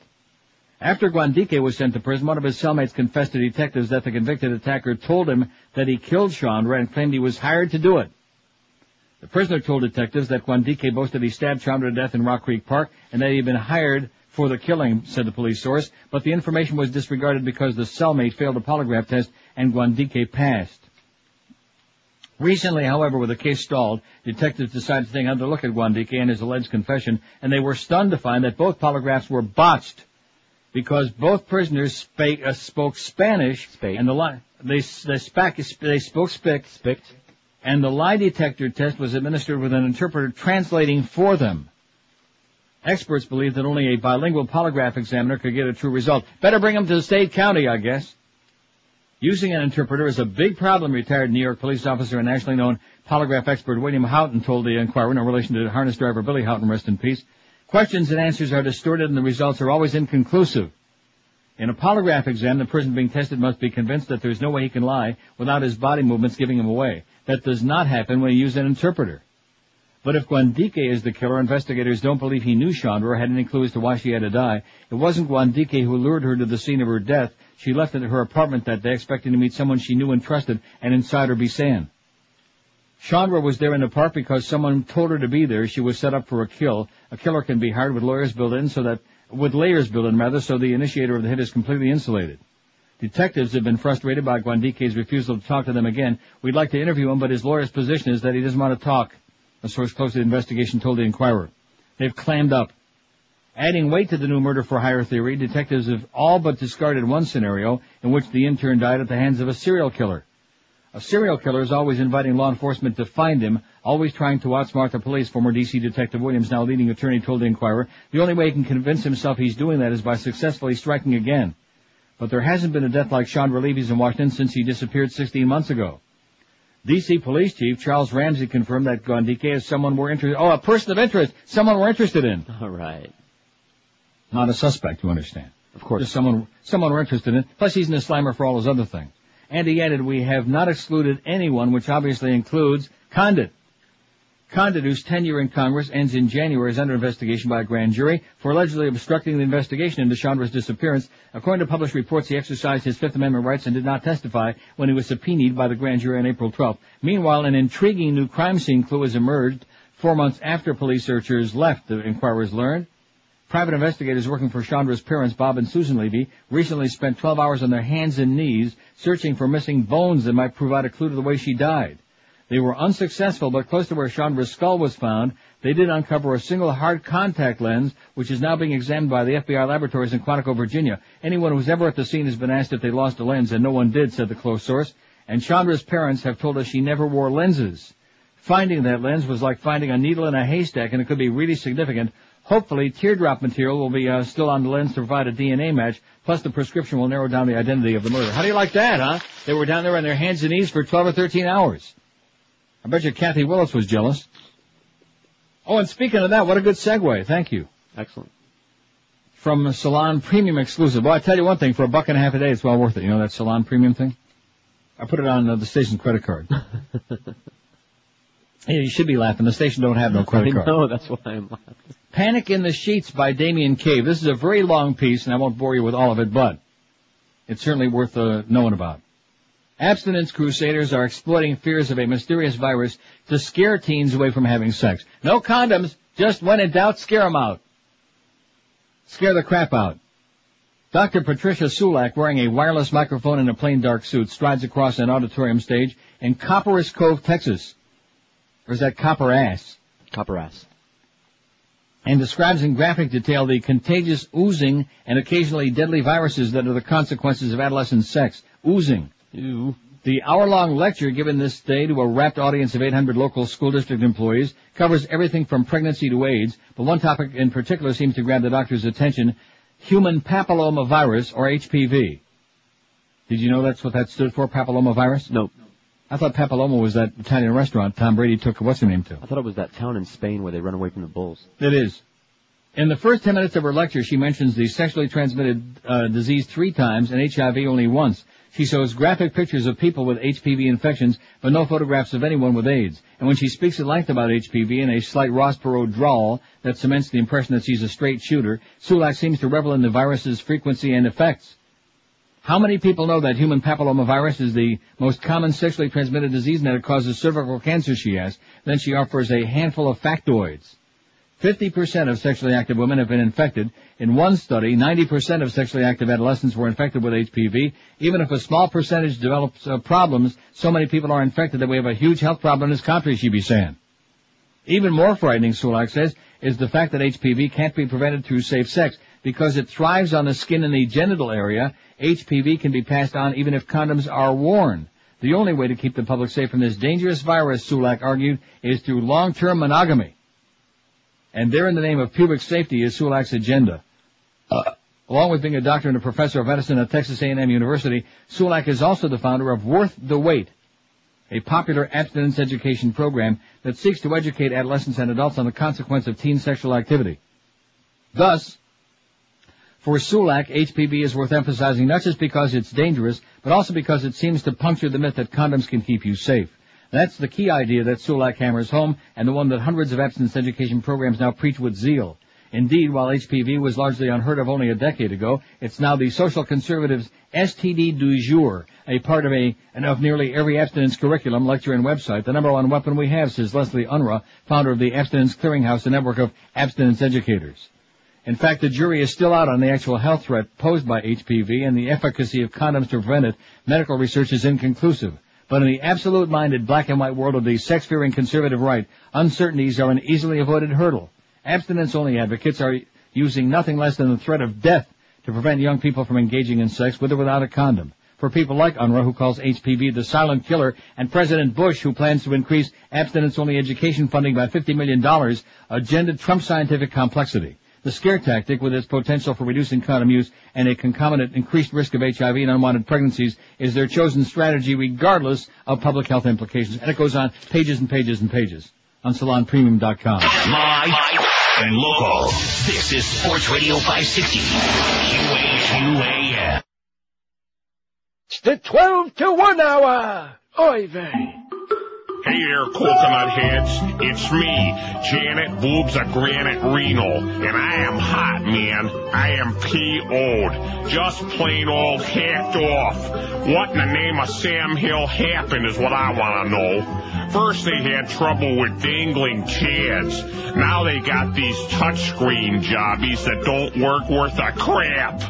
I think they got them from JetBlue. There's some of them old ones they used to play electronic poker on. I mean, heavens to Betsy, this is voting. It's serious. I know that after the recount, I will be the victor. Actually, let me clarify. I will still be Janet, but I'll also be Victor. Capiche? I got half a mind to get my red Toyota 4x4 pickup and head down to Havana. I'll load up some locals and put this thing over the tap. The biggest problems were in Dade and Broward counties, two of my strongest areas. I mean, I personally slept with over 4,000 men and women in those aforementioned areas, which should have secured me certain victory. But instead, I gotta put a hold ski on my new victory party. Ah, hammers and nails, I'm freaking. Not to mention in the middle of this whole mess of crap, one of my beans went bad on me. I'll bet you dollars to donuts that little bastard Elian Gonzalez had something to do with this.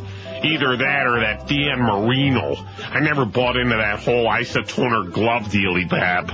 You ain't heard the last from Janet Boobs at Granite Reno, Florida. And thank goodness for that. 1201 at 560 WQAM, our big noon to one hour. The Mad Dog Jim Mandich lead an hour. James P. Pinkerton, who writes a column for Newsday in New York, writes, The Bush Doctrine leaps into history. Wage first strike war to achieve peace. The consequences could be enormous, he says. Most television networks chose not to cover President Bush's speech yesterday. There'd be no real news, they were told. Indeed, the White House wanted to low-key the talk, perhaps to avoid accusations that it was wagging the dog in regard to the midterm elections. And so the networks were eager to carry on with their commercial programming, but long after King of Queens and Fear Factor are forgotten, people will remember 2002 as the year that Bush propounded a new doctrine for the world, one likely to define the next century. To be sure, much of Bush's speech was devoted to the question of why now for Saddam Hussein. As the president said, by its past and present actions, by its technological capabilities, by the merciless nature of its regime, Iraq is unique. But he also said, for the sake of peace, we will lead a coalition to disarm him. We cannot wait for the final proof. First strike war to achieve peace, that's a new doctrine for America. That's the Bush doctrine.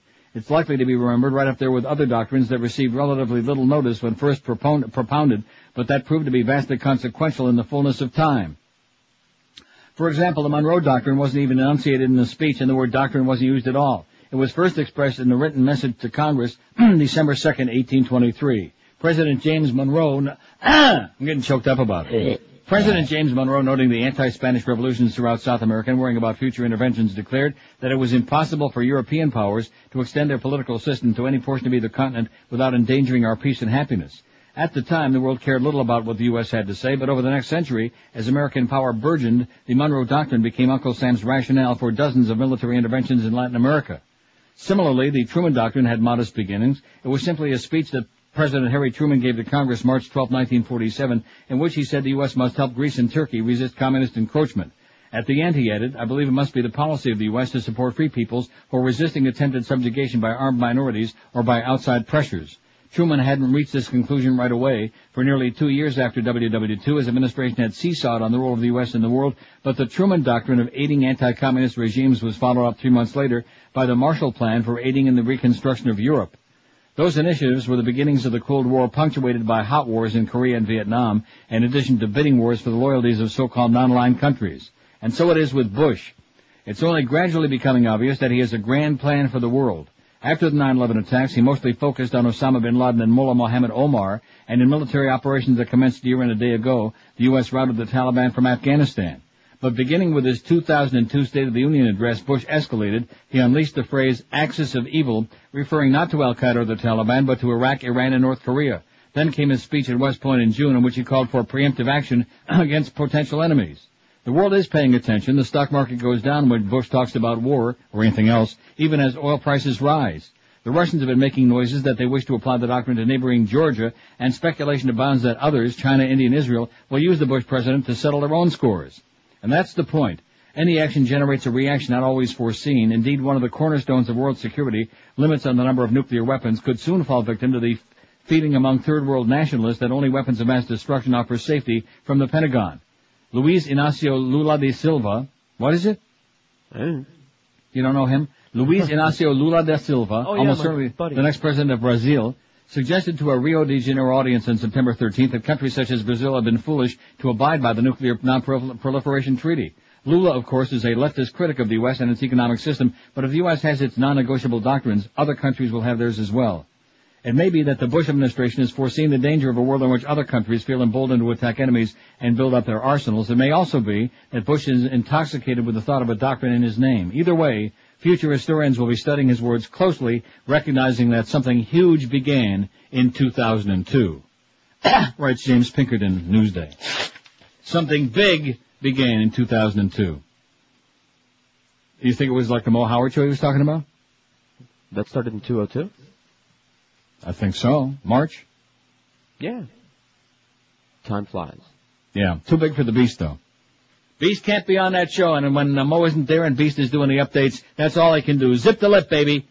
No editorial comments. No sitting there and mouthing off, okay, with Geldy in between. Just do the updates and zip your lip, if you know what's good for you, okay, fatso? Just waddle down the hall, get the stuff off the news wire, and just uh, stick to that crap. Just stick to your Huakun, uh, crap. Abuse Commission recommends creation of registry listing removed priests. This is in the Boston Globe.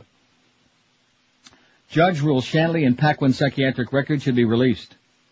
All right. A registry listing the names of priests removed from their ministries after credible allegations of sexual abuse is among a series of recommendations made to Cardinal Bernard Law yesterday, and he's still there. It's just shocking. In the final report from a commission set up to protect children from sexual predators. In its 52-page report, the Commission for the Protection of Children reiterated many recommendations it made in earlier draft reports, including the immediate removal from duty of clergy and staff after receiving a credible allegation of sexual abuse. Immediate removal. Law, who met privately with Commission before the final report was made public, said in a statement that he'll review the recommendations with canon lawyers and two archdiocesan councils. He said he hopes to put the recommendations in place as policy by December 1st. Its comprehensive nature makes it of great value in the ongoing work of formulating the revised policy of the Archdiocese, Law said. Commission Chairwoman Maureen Bateman said the report calls for substantial policy and structural changes to promote the prevention of child abuse. We have only one agenda, and that's to heal the victims and prevent any other victims from occurring, Bateman said. See if there's anything new in here. Now it's recommendations about doing this and mandatory reporting to civil authorities for all clergy, uh, church staff, and volunteers within 24 hours of receiving a report of a credible allegation that a child has been abused. Full cooperation with civil investigating authorities and no independent interviewing of juvenile victims by church personnel. Immediate removal from uh, duty for clergy and staff after receiving credible allegations with no return to ministry or work for anyone who engages in sexual activity with a minor. And it goes on and on and on. In other developments yesterday, Suffolk Superior Court Judge Constance Sweeney, no relation to Boston Bruins defenseman Don Sweeney, ruled that the psychiatric records of two priests, Paul Shanley and Ronald Paquin, should be released. Sweeney said the confidentiality of the records are not protected under state law. Both Shanley and Paquin had opposed the release of the records. Too bad you guys lose, okay? Losers. Back into the cell. Sniper's still on the loose, by the way. Are you ready for that? No, I know. Are you, are you surprised? No. Sniper is still on the loose. Iran denies airspace for Iraq attack. Iran will not allow the U.S. to use its airspace to attack Iraq and its armed forces will defend the country's territory, the foreign ministry said yesterday. We hope such an error will not be committed by anybody, ministry spokesman Hamid Riza Sefe said. It's clear our armed forces are prepared to defend the country's territorial integrity and its airspace and land. The Islamic Republic will not accept such acts in any way, in any way, shape, or form. He said Iran was not a friend of Iraq, but will not take part in any military operation to topple Iraqi President Saddam Hussein. Iraq's neighbors fear a U.S.-Iraq war would destabilize the region, and Iran fears U.S. influence in the region would increase if Washington succeeds in ousting Saddam. Iran, as we all know, fought a 1980 to 88 war with neighboring Iraq, and the two sides still view each other with suspicion. Iran has suffered a lot from Iraq, and at the same time, it doesn't forget America's hostilities. Iran will not participate in any attack on a Muslim neighboring country. It doesn't accept use of force in international relations, they be saying. Iran has intensified its diplomatic efforts to help avert a possible U.S. military attack to topple Saddam, but has said it would stay away from the confrontation. Asefi said British Foreign Secretary Jack Straw will pay a two-day visit to Iran beginning tomorrow to discuss heightened tension in the region. Sefi said Iran was not aware if Straw would carry any message from the U.S. for Iran. Earlier this, maybe he'll bring some spotted dick and toad in the hole.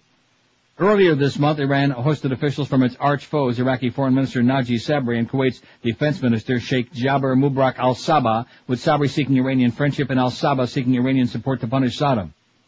Iran has repeatedly said it opposes a possible U.S. attack on Iraq, but said it would support any lead action against Baghdad if inspectors confirmed that the Iraqi regime was still developing weapons of mass destruction.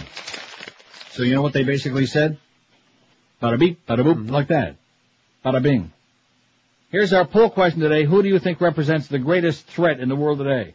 443 votes, many of them suspect at best. George W. Bush, 125. Born again Christians, 119. Mo Howard David is moving up the ladder, baby, 62. Beast must have voted multiple times on this. Al Qaeda 49, Iraq 44, Saudi Arabia 22, Iran 12, and Israel's only got 10. Like I said, they got 14 yesterday, they only got 10 so far today. But they still got some time. It's still uh, Tuesday over there. They do a lot of nighttime activity too. Is that what it is? Yeah. Ten minutes past noon at 560 WQAM. Does this sound like you? Overworked? Uh-huh. Underpaid? Uh-huh. Stuck at a dead-end job and underappreciated? Yes. Then do yourself a humongous favor. Quit being a sucker, okay? Pick up the phone and call the people at Fast Train and get you an education and a real job and a real paycheck. Call toll-free 1-866-FAST-TRAIN. And like we keep telling you, the demand for certified computer professionals has never been greater than it is right this moment, and Fast Train can help you achieve that new career in as little as four months. Fast Train is South Florida's largest certified Microsoft training center, and they've got four South Florida locations for you. They're all over the place. They're in Pembroke Pines, Fort Lauderdale, Miami, and now the brand new one in Kendall. Fast Train's got convenient day evening weekend classes for you too. Fast Train has got a full-time job placement department with over 30 years experience. So if you're overworked, underpaid, underappreciated, stuck at a dead-end job, working for a real major asshole, a real liar, then don't wait another minute. Pick up the phone and call Fast Train at 866-FAST-TRAIN. Think about it. In just four short months, you'll be on your way to becoming a high-paid computer professional in a career with great earning potential. Take my advice. Pick that thing up right now. Rub it a little bit and call Fast Train at 866-FAST-TRAIN. That's 1-866-FAST-TRAIN or check them out on the web, of course, at www.fasttrain.com. Live and local. This, this is 560. The radio's all yours now. QAM. Stop us at night. When you're into a romantic mood with your guy and he wants to tap that alternate input, are you put off? Do you find the thought of that kind of thing just too uncomfortable to even consider? Well, now there's a solution to that dilemma. Famous Anus Expansion Cream. Just put a dab of Famous Anus around your pucker. And in just a few minutes, your third input will expand a full four inches, making anal a breeze. So don't disappoint him. Get a tube of famous anus. You'll bet your ass you'll love it. 1214 at 560 WQAM. She did say pucker, didn't she? I sure hope so. Yes. 453 votes in that poll, and George W. is in a, uh, just a tremendous, a titanic struggle there. George W. 129 and uh, Born Again Christians 121. And Mo is uh, still hitting their third place 64. He's hanging on it. This story that you just texted me is enough to make me get on my hands and knees and puke out everything I ate today. Isn't it? Of course, I didn't, I didn't eat nothing today yet.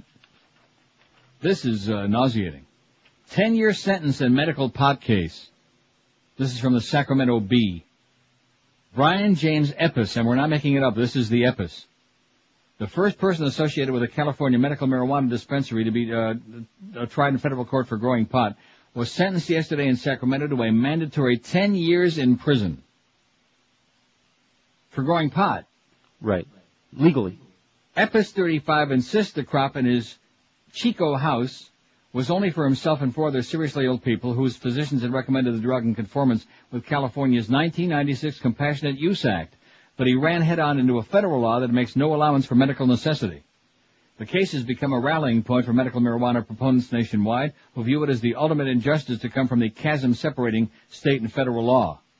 More particularly, these advocates contend Epis is a victim of Sacramento federal prosecutors willing to pursue such a case in contrast to their counterparts in other districts.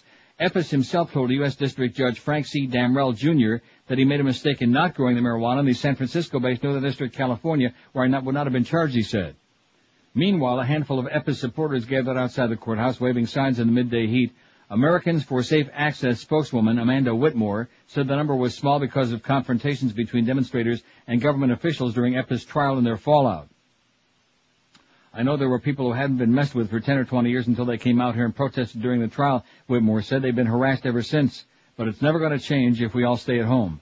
Some supporters held up placards comparing the government's treatment of medical marijuana users to its treatment of terrorists. Others wore a, uh, what is that? Huh? A pl- something of plastic pot. I guess uh, I don't know what that is. A plastic. It's a misprint. Plastic pot leaves, like uh, buttons, you know, I see. Inside, Damrell noticed that it is not within his power to resolve the conflict between the federal zero tolerance policy and laws in nine states allowing medical use. It's up to the Congress or the U.S. Supreme Court to deal with the disparity, he said. Damrell listed, listened attentively for two and a half hours to arguments by defense lawyer J. Tony Serra and U.S. Uh, Attorney Samuel Wong, peppering them both with tough questions. Lays. The word is lays, like the Hawaiians. Uh, where is it? L E I S. Lays. What's where is that? Lays of Oh, plastic. no, but no, but, uh, but see, it looks like L E L. This is a copy of what you got. I understand it's a bad. So it looks like L E L. They wore lays of plastic pot leaves. Okay, now we got it. Thank you. I'm thinking, what is L E L S? Lels. They wore lels on their lapels. Uh, Serra, a famous San Francisco attorney known for his passionate prose and expressive body language, didn't disappoint.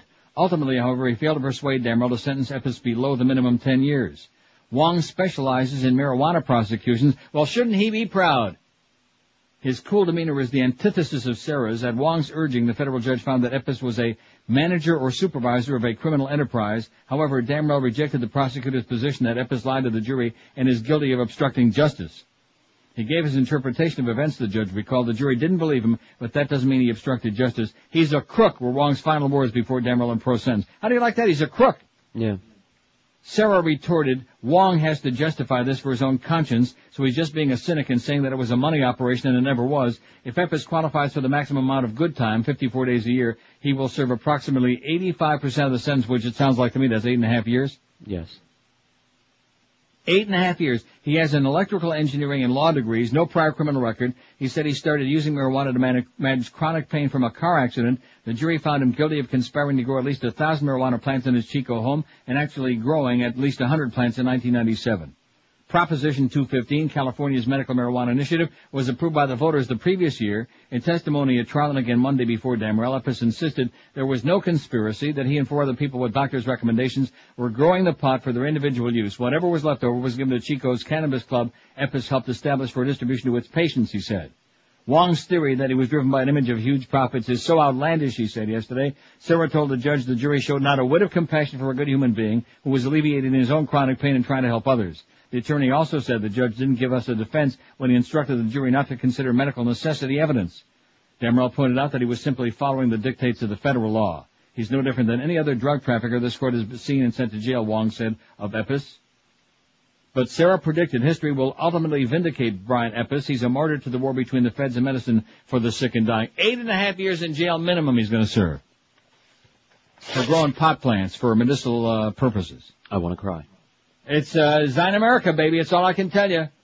While the rest of the free world is either decriminalizing or legalizing or both, or very seriously talking about it, America continues with this insane, this maniacal war on drugs. This war against uh, that, that forces people to be in pain. Crazy people. That's what you're dealing with. Website fights copyrights and royalties. I bet you Mickey's going to be really uh, psychotic when he hears about this. Eisner? Mickey Mouse's day, and get that blue uh, that bluebird crap off your shoulder too.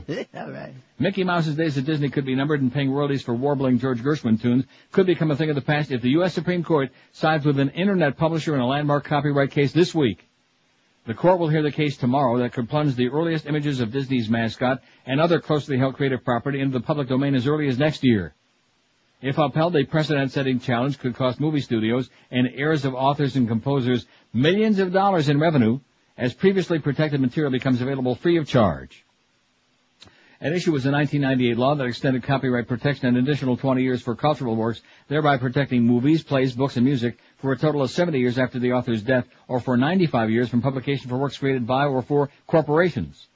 The law was almost immediately challenged by Stanford University law pro- professor Lawrence Lessig on behalf of Eric Eldred, who has been posting work by Nathaniel Hawthorne, Henry James, and others on his website.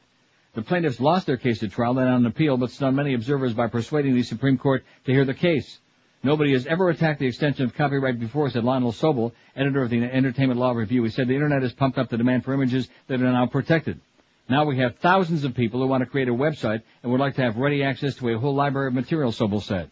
The Copyright Term Extension Act of 1998 was sponsored by the late Representative Sonny Bono and quickly became known as the Mickey Mouse Extension Act because of aggressive lobbying by Disney, whose earliest representation of its squeaky-voiced mascot were set to pass into the public domain in 2003. The impact of the law extends far beyond corporations, small music publishers, orchestras, even church choirs that can't afford to pay high royalties to perform some pieces and said they suffer by having to wait an additional 20 years for copyrights to expire. Compositions such as Gershwin's Rhapsody in Blue, which would have passed into the public domain in 1998, are not protected until at least 2018. Books by Ernest Hemingway and F. Scott Fitzgerald were also due to become public property. Lessig claims Congress acted unconstitutionally by extending copyright protection 11 times over the contend the Constitution grants Congress the right to grant copyright protection for a limited time, and that the Founding Fathers intended for copyrights to expire so works could enter the public domain and spark new creative efforts to update them. Yeah, like Mickey Mouse with uh, a different haircut. Right? Mickey Mouse with spiked hair would be Oh, good. that would be nice. The plaintiffs also claim that by extending copyright protection retroactively, Congress has in effect made copyright perpetual largely in response to corporate pressure. The government and groups representing movie studios and record labels argue that the Constitution gives Congress, not the courts, the job of balancing the needs of copyright holders and the public, especially in the face of new technology. Backers of the extension also argue that the internet and digital reproduction of movies and music threaten the economic viability of creating those works, thus requiring greater protection. This is essentially a dispute about policy dressed up as a constitutional question, the Walt Disney Company said in a statement. Eldred is simply trying to second guess what Congress has already decided, and we believe the Supreme Court should reject their attempt, said the Disney people. God damn it!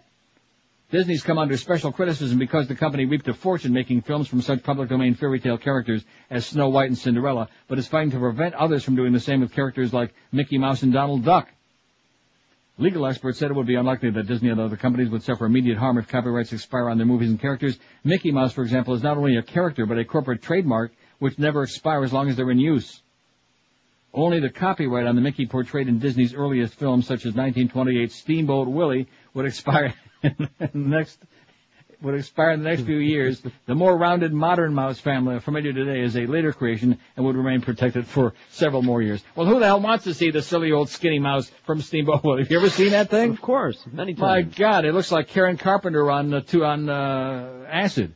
Let's see it. Oh, Steamboat Willie, the movie. uh, that's that's what got to me was that Steamboat Willie. I'm just gonna have to play that bit, I guess. You know, I can't control myself. Oh, let's see. We got Miss Universe sex scandal with uh, President Poontang. Got that coming up. And I guess we got time for this before the break. Mini Me bounces back after his booze nightmare. You know where he used to get most of his booze? No. In the hotels and the mini bars. Ooh. Anyway, Mini Me actor Verne Troyer is back in a big way in his favorite role as Ladies Man after a near fatal case of alcohol poisoning. The pint-sized star has bounced back as a pitchman for the world's smallest remote control cars, and MTV's sexy Daisy Fuentes was there for the big occasion. It shows him here. This is what is this? It's one of these uh, tabloids, and he's got a uh, he's holding it in his hand in the uh, little uh, remote controlled car too. God, that car is like it's like the size of your thumb. Right. The gutsy little guy nearly drank himself to death over troubles with his model girlfriend, Genevieve Gallen, as the Inquirer revealed exclusively in our October 1st issue. So I guess we know it's in the Inquirer. He was hospitalized for days with complications to his heart and liver caused by overdosing on booze. Now, excuse me, but he had a romance with like a real living and breathing woman? He's a celebrity. You know. I see. But it's hard to keep the feisty two foot eight Austin Power star down, and just weeks after his collapse, Tiny Troyer posed with Radio Shack's miniature zip zaps at the formal launch in LA, which the picture is right here. Daisy obviously thinks it's a great idea. MTV's sexy Daisy Fuente, she's uh, wants to rub his bald spot. Isn't that cute? He ain't no Timmy, I'll tell you that. There was only one Timmy. And that damn Connie on there with that, uh, all the crap on her puss, she ain't no Timmy either. You're not watching that show yet? No. You better get with it, mister, before time runs out. And the way this administration is going, man, it might run out sooner than we think. The way these born again Christians are going. They want to drag us into Armageddon. Come on, everybody hop on board. The train's leaving right now. Could be a bumpy ride across the Atlantic, but nevertheless we'll give it our best shot. 471 votes. George W., the most dangerous, uh, the greatest threat to the world today. George W., 136. Born again Christians, 124. Mo Howard David, 69. Interesting number. Which is also his age. No, I don't know what to say. well, well, huh? We don't know what his age is. I would say about 64, wouldn't you? That, that sounds about right, mid 60s. Al Qaeda 52, Iraq 45, Saudi Arabia 22, Iran 12, and Israel 11. I got somebody working very hard on an age thing. I'm checking that out from some people we know, some contacts we have in New York. The Pinkertons. 26 past noon at 560 WQAM. Tom Lehman loves this show. He loves me. He loves you people who listen to the show, and that's why, once again, he's brought back the Neil deal at Hallett Pontiac GMC. Save gigantic dollars on all Pontiacs and GMCs in stock always. But just mention you heard this commercial on the Neil Rogers show and you'll save even more than usual. That's right. Every vehicle is marked with what is supposed to be the lowest price right there on the windshield, but mention the Neil Rogers deal and save even more. Check out the complete line of GMC SUVs, including that uh, snazzy Envoy voted by Motor Trend as SUV of the year, and check out the all-new Vibe SUV that's got the power of a sensational sports car. And of course, Hallett's always got a great dependable selection of pre-owned cars, trucks, and SUVs. You can buy a car almost any place but you're going to enjoy shopping at Hallett because there's no high pressure. They treat you right, and that's why they've been in the same great location there for 35 years plus. That's 13401 South Dixie, US 1 right across from the falls. And if anybody else turns you down for credit when you try to buy a vehicle, no problem because Hallett is here. They'll cut you a deal. So get you a great unbeatable Neil Rogers deal right now at Hallett Pontiac GMC, right across from the falls on US 1, open every day, seven days a week. Hallett Pontiac GMC, who do say we are professional grade. We're Sports Radio 560 QAM. Don't do my job as well when I'm constipated. Eisner? Mr. Mouse? What the hell are you doing to me? What do you mean, sir? Why am I reading in the paper you're gonna put a Disney theme park in Brooklyn? Well, sir, we're just scouting locations. Jesus, I'm scouting CEOs. You are killing me. But, but, sir, look what we've done with New York City, oh. Times Square, 42nd Street. Hang on. Remus! Remus! Turn off the vacuum cleaner, Remus! Get that bluebird out of here! Okay, boss. Eisner. But, sir, look what we've done with Midtown Manhattan. 42nd Street is incredible. Oh, you Family- know what? Publicly I supported that, but you took all the porn away. You're killing me. I'm going through Gaviscon like Pez. We're just scouting areas. Calm down. Listen to me, butt munch. Don't tell me to calm down. We got lucky with Lilo and Stitch, $128 million. Now, you're trying to ruin the whole network. What kind of programming are you running? Hang on a minute. Remus! You've got bluebird crap all over your shoulder! Clean yourself up, for heaven's sake! And turn off the vacuum cleaner! Okay, boss. Good God! Sir, the network is fine. Why couldn't you come up with American Idol? Good God, you're still running James Bond movies. They're 60 years old. Why don't you just put Steamboat Willie on and be done with it? At least then I'd make a couple of damn dollars. Well, the, the movie division's fine. You mentioned Lilo and Stitch, and now we have the new M. Night Shyamalan movie coming out later this oh, summer. I know signs. What the hell does that mean? Stop sign, yield sign? You gotta start swinging some of these titles past me. Please. Remus. Remus. Can't hear you, boss. I know you can't hear me, Remus. You're still running the vacuum cleaner. Yes, I'm right, boss. I'm running the vacuum. Get out of here, Remus, and take that bluebird with you. Oh, All right. Eisner. Y- yes, sir. I'd be very careful the next time I started my car if I were you. What, what, what do you mean, sir? I'm about done with you. What? About done. What, sir? I'll put Hannah Storm in your job. But, sir, I'm You're terrible. I'm sorry. Maybe I'll put Remus in there. How'd you like to be president of Disney, Remus? oh, my. What a wonderful day! Get out of here, you nutbag! 1233 at 560 W. I could hear that like 15 times a day and I would never stop, uh, it would never stop tickling Oh, my great. fancy, you know? Just something about that Uncle Remus and that Bluebird.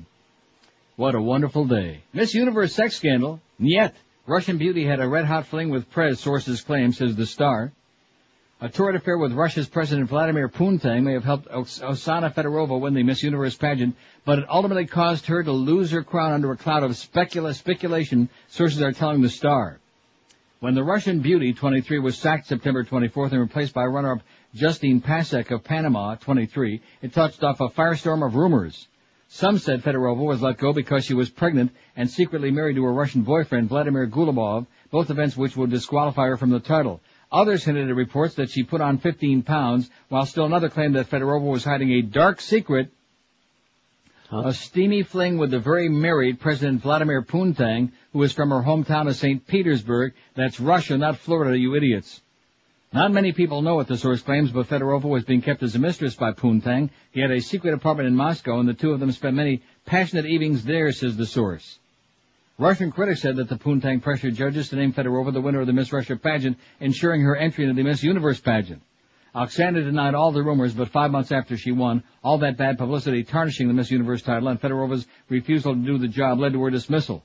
We bent over backward to please Oksana, says a pageant uh, president, Paula Shugart, but in the end we had to give her an ultimatum to live up to her responsibilities. Donald Trump, who owns the Miss Universe pageant, told Star, it's too bad it didn't work out with Oksana. She's a very beautiful woman, but Justine is doing a great job and she's just as beautiful. She's fantastic. And I'd love to bury my head between those teats. It's not as if pretty police officer Fedorova's obligations weren't spelled out beforehand. When Oksana won the crown, it was clear she'd have to travel to become a Goodwill ambassador, Shugart said. She mentioned that she needed to finish her studies, and we set aside all of October for her to complete her graduate law degree in Russia. But when the stunning cop didn't live up to her end of the bargain, things got ugly. Oksana's first official order of business was a trip to Africa in June to help her understand the devastation of AIDS in African countries. Instead of going alone, she insisted on taking her boyfriend's niece along. From there, they joined her beau in Greece, where the three of them continued on to Paris. Suddenly, the beauty queen announced she wanted to return to Russia with her boyfriend who runs a Moscow business empire. We tried to be sensitive to Oksana, so I let her go for five or six days, says Shugart, who set up a return ticket to New York where the beauty was scheduled to make appearances. But when the plane arrived, Oksana was not and she was still in Russia. We tracked her down and she said she wasn't coming because her mom was sick and she had to tend to her, Shugart reveals. But the worst was yet to come. During an appearance in Canada, the pageant prima donna's cell phone rang and she had audacity to answer it from the podium, eh? It was her boyfriend, says the insider. She put everybody on hold and talked with him. It was outrageous behavior. Adding insult to injury, when Oksana returned from Canada, she was sporting a $40,000 diamond-encrusted ring from one of her admirers. Pageant officials finally had had enough. I gave her three options. Start living up to her obligations as Miss Universe, step down and resign gracefully, or we were going to terminate her, says Shugart. After not hearing from Oksana for three days, I sent her a letter informing that she was fired. You're fired! And if you don't believe me, ask Mo. You're all fired. Because one thing we know, if you work for Mo, sooner or later, you're going to be fired. Am I right about that? You bet. It's a rhetorical question. I certainly don't expect a response from yous. Who's? Here's the uh, poll. Who do you think represents the greatest threat to the world today? 400 and, what is it? 487? Some bogus ones in there. George W. Bush, 141. Born again Christians, 128. Mo Howard David, 71. Like I said, the number of votes he get is uh, equivalent to his age, isn't it? Al Qaeda 54, Iraq 47, Saudi Arabia 22, Israel 12, and Iran also a dirty dozen on the poll so far. 22 till 1 at 560 WQAM. We got the marvelous Mad Dog coming up at 1 o'clock from Shula Steak 2. Hank with a full four hours today. Nice going, baby. From 3 to 7, including Patrick Sertain. Are we certain of that between 5 and 6? Because they make so many changes in these schedules. And then, like it or not, we got the Crow. Oh, thank God for them playoff games, you know, to extend the Crow's stay at QAM. Talking hardball with the Crow, who don't seem to never go away. The Crow. He knows Mo and say it ain't so. 7 to 8.15. 8.15, you got the ALCS game number one. Angels and the, uh, Twins. The expansion, uh, whatever the hell they were, the, uh, what do they call it, contraction twins. Eddie K after the baseball game. And the overnight guys doing Mark 2 to 6. We don't want to sully their, uh, sully their image. What's that word, sully? Sully. Don't want to sully their image by calling them the dirty boys. I think it was Mo started that term. Hey, I'll tell you where you'll find a dirty boy, and that's uh, Pizza Loft. That's right, Jeff Cohen is over there. Now, I'd like to know, is he hanging out at a new place for a while, I would assume? I'm sure. Kind of running everything and making sure things are going right. And as a matter of fact, he really let us down. You want to know why? Because we, I put him on the air twice, which that last time was just terminally boring, a showstopper, if ever there was one. And he was telling us in a few days they were going to start delivery. Well, now let's see. This must be Skippy's account now because he used to be Brian Schmutz. So Skippy, I'll tell you one thing. The same great job that you're doing for Emerald Coast with the raw, two different phone numbers in there, and that you're doing for Oleomed with the copy from seven years before uh, FDR was born, you're doing for the Pizza Loft too, Skippy. He's not good, at least he's consistent. Because we have no information here about whether they're doing delivery now or what the hell's going on there in the brand new Pizza Loft in Plantation. Wouldn't you think by now, since it's Tuesday, we'd have some information on this? No. And, and you know, the problem is, see, when I get down there, man, the crap is gonna fly with that sales department. See, I, I'm not some kind of a pussy like our program director and operation manager and all these other jackasses we got down there running around with titles but no balls. You know, it's one thing to have a title, but if you don't have the balls to go with it, what the hell good does it do, you know? Doesn't do me any good. I'm sitting here with copy that was written before the goddamn station went on the air in 1926. I got copy that was written by Mrs. Carl Fisher. How do you like that? That's right. At the wonderful Isle of Dung. Anyway, Pizza Loft has got some great chow waiting for you at very reasonable prices, big fresh portions. In fact, uh, every portion is really almost enough for two people. They got delicious pasta dishes and chicken and veal and seafood, calzone, super subs. They got three different kinds of fantastic pizza. The best garlic rolls you've ever popped in your puss, just, just dripping with garlic. In fact, I guarantee you, when you leave there, you'll have to wash your hands twice. Especially if you hang out with Jeff. Pizza Loft has got a, you know, the original Broward location, University Drive, between Griffin and 595. Tons and tons of free parking waiting for you right beyond Pier 1 Imports. And now the brand new location. This is the exciting news, and I wish we knew more about it, but uh, Skippy, Skippy's out of touch, okay? He's out touching it, waiting for his free trip to Vegas. Oh yeah. That's right, our whole sales departments get a free trip for Vegas for such a great job that they're doing of servicing their account. We're taking them all to the top of uh, the, what is it, the stratosphere? Yeah. And what a great trip down that'll be, right to the strip. I'd love to be there to see it. For takeout or delivery at the original Broward location on University Drive, it's 954-916-8880. And don't forget the brand new loft and plantations open right now, right on the corner of Nob Hill and Sunrise in that shopping center behind Walgreens. And, uh, they're doing something there. Maybe someday we'll find out. Live and local. This is Sports Radio 560. QAM. Uh, this is Joe Bowen, the voice of the Toronto Maple Leafs, and you're listening to the Hockey Authority, Neil God. The pubs, mobs, dope. The pub smokes dope. God gave him. The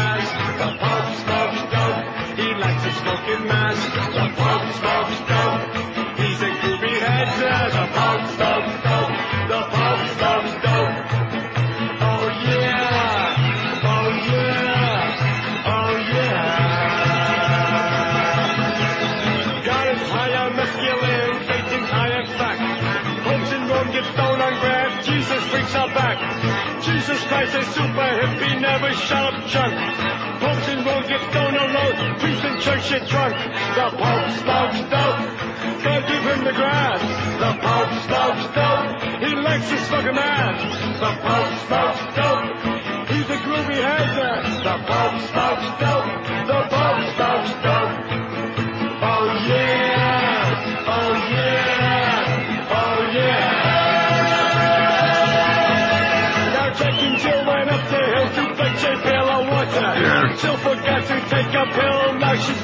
a daughter. Taking pills is not a joke for a groovy pope. And choke and be a toke of marijuana smoke. The Pope smokes dope. Gave him the grass. The Pope smokes dope. He likes to smoke a man. The Pope smokes dope.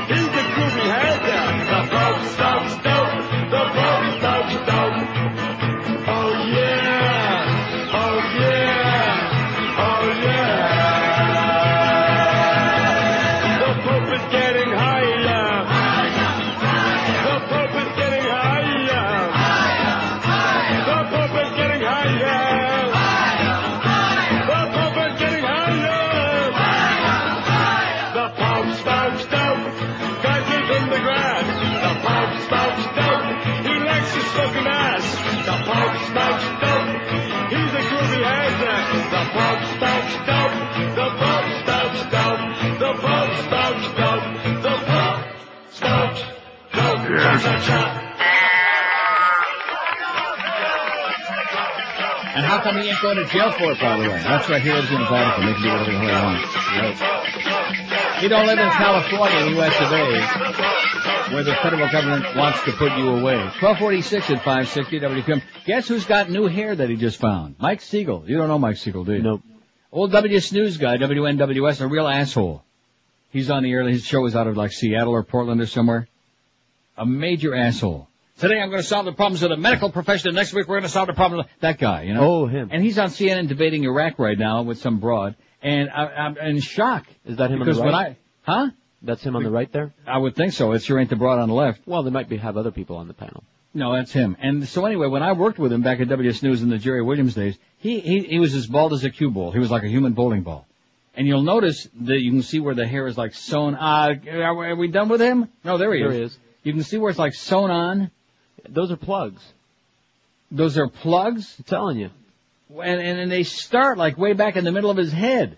Hey Mike, if you're gonna like get a new head of hair, especially since we got the Charles Alfieri spot come out in a couple minutes, uh, you know, probably a good idea to start like a little closer to the uh, front of the uh, hairline, you know what I'm saying? As opposed to like to way back there in the middle of the head. Well, you- Man, is he you a major you gotta work asshole? your. God, what a putz. I'm not going to get bogged down on him because most of our audience don't remember no Mike Siegel, and those who do are saying, "Oi." But they remember Barbara Studley though. My friends, the Jewish people. My friends, the Jewish people. I love my love Israel. I love the Jewish people. God, just enough to make you upchuck.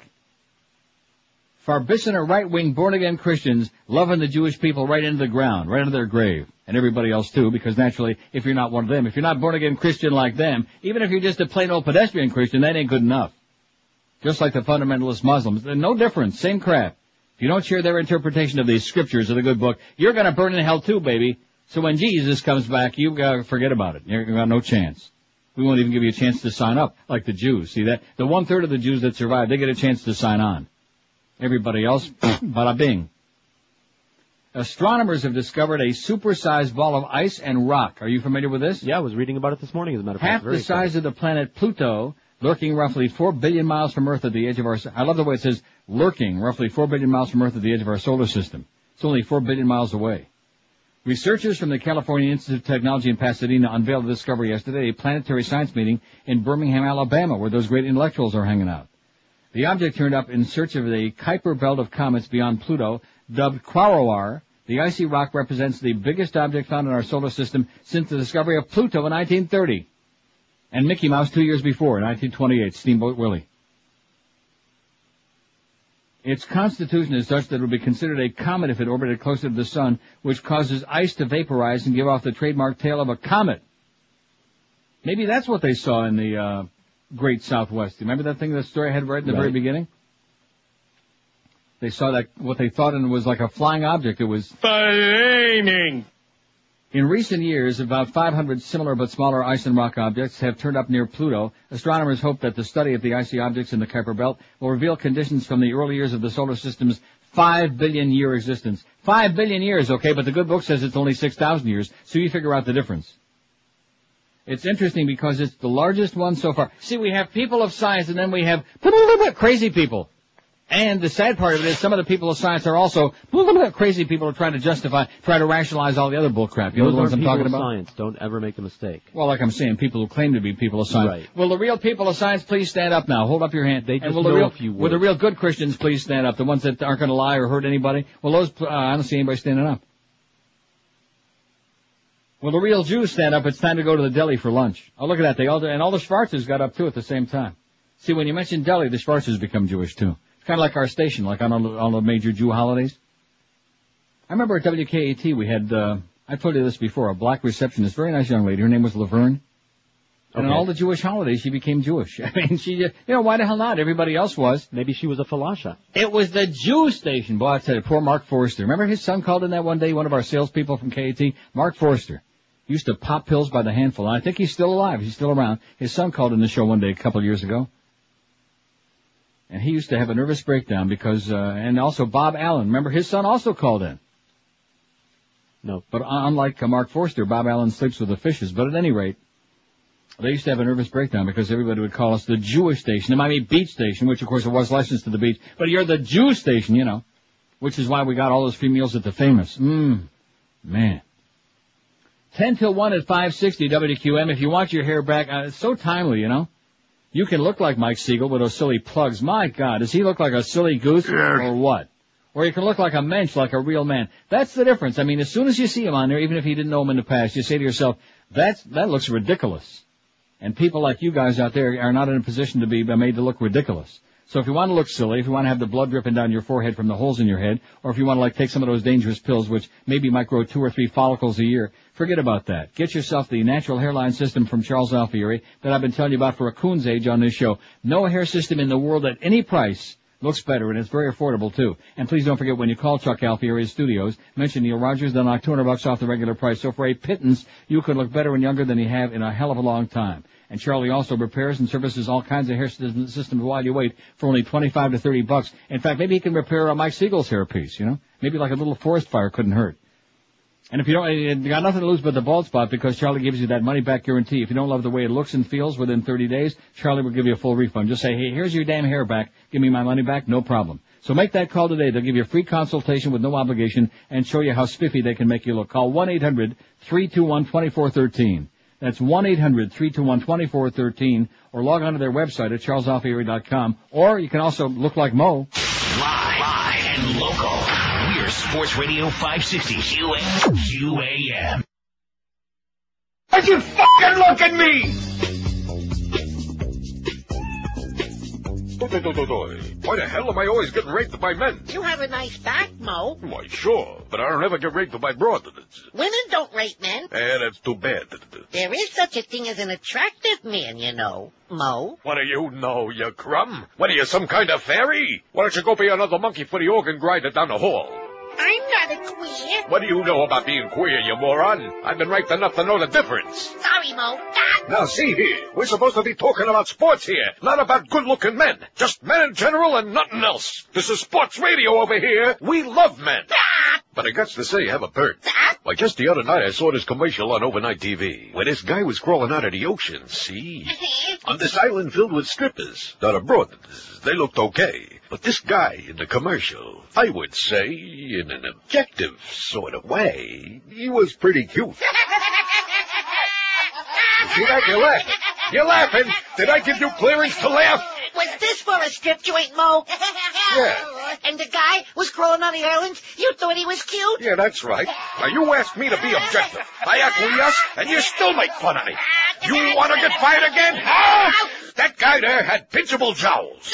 So, so what's so goddamn funny? That was George. The organ grinder's monkey? You know, maybe I am in love with that mango munching stick. He certainly does make a vein on my nose glow like a neon rainbow. Hmm. Wanting him quiet must have been just a reaction to suppress the truth of how I feel. But I can't let anybody know how much I want to enter his face. Get out of here, all of you. You're all nuts. You're all... Hey, I can't move. Look at the bulge in your pants, Mo. Oh, no. If I move the wrong way, I'll... Hey, everybody. Mo messed his pants. Oh, you crumb. Ow! That hurt, Mo. 1257 at 560 WQAM. It's uh, one of those love-hate things, I guess, you know? He Yeah. loves and you hate, or is it the other way around? I'm not sure. Just like him with the Beast, same thing. The Beast was silenced this morning, by the way, on the Mo Howard David show. The Beast was in there like co-hosting with Gelly because Mo took the day off after the strenuous ball game on Sunday, and I guess probably a really strenuous evening last night watching his Braves get beaten, eliminated from this year's uh, playoffs. And there was the Beast trying to do his duty, and then all of a sudden their phone rang on a bat line, I guess it must have been, in uh, no uncertain terms, no more from the Beast. Let him do those updates, no mo from the Beast. And that's, that's the end of that. So I don't think we'll be having him making too many more appearances on that morning show anytime in the near future, do you? No. In fact, there you go. In fact, if you want to worm your way in there, since you don't have that new contract yet, just as kind of a protective measure, you might, uh, you know, after hearing that last bit, What What am I going to add? you might read some of those updates in the morning. He might take a shine to you. Remember G. David Schine and Roy Cohn? Anyway, one year later, no anthrax culprit found yet. You know something? I amazed myself today. You want to know why? What is that? I had a pile of stuff here halfway to the ceiling, and I thought to myself, sir, see, the secret to it was I got right to it. We gave the poll out right in the beginning, and right like at 9.15 or whatever after the first break, got right to all the stuff here, and I'm like almost all the way, just about all the way through it. You mean we didn't monkey around? We didn't monkey around enough, that's right. Maybe we can do a little monkeying around tomorrow when Mo is back. In fact, maybe Mo will come on here and step up. What was that expression he was using about, uh, uh, be accountable. That's it. Maybe he'll be accountable finally for the reason why the Beast was taken off the air this morning, only allowed to do the updates and not schmooze with Gildy or make any other editorial comments. Maybe he can uh, stand up front about that because he's always telling everybody else, even broadcasters, we have to be accountable for what we do. And of course, chasing Carolyn down the hall to Power 96 and everybody else off that show because they just don't suit his fancy. But based on what I just heard on that last bit, maybe you'll suit his fancy. Maybe, like I said, he'll take a shine to you. I'll wear a fancy suit. And you can start watching some ball games and, uh, you know, do the stats and the uh, football games there and teach him how to pronounce the uh, place kicker's name right. Anyway, we're not going to have time for the anthrax story, Aw, like I said. No, we, we we covered just about everything today, baby, from A to Z and in between. And we even had a little Britney action in there too for you this morning, before the show. That, keep that was every- fun. To keep, it was, uh, she looked pretty damn good, I'll tell you that. Yeah. She looked really good. Anyway, 524 votes. Who represents the greatest threat to the world today? George W. Bush, 148. Born again Christians, 135. Mo Howard David, 75. Living right up to his age. Al Qaeda, 57. Iraq, 50. Saudi Arabia, 24. Israel, 23. And Iran, as fast as I can, they be having 12. Bye, bye, bye. The Neil Rogers Show on 560 WQAM, Miami, Fort Lauderdale. I love eating nuts. As pretty as the win against the Jets was, that's how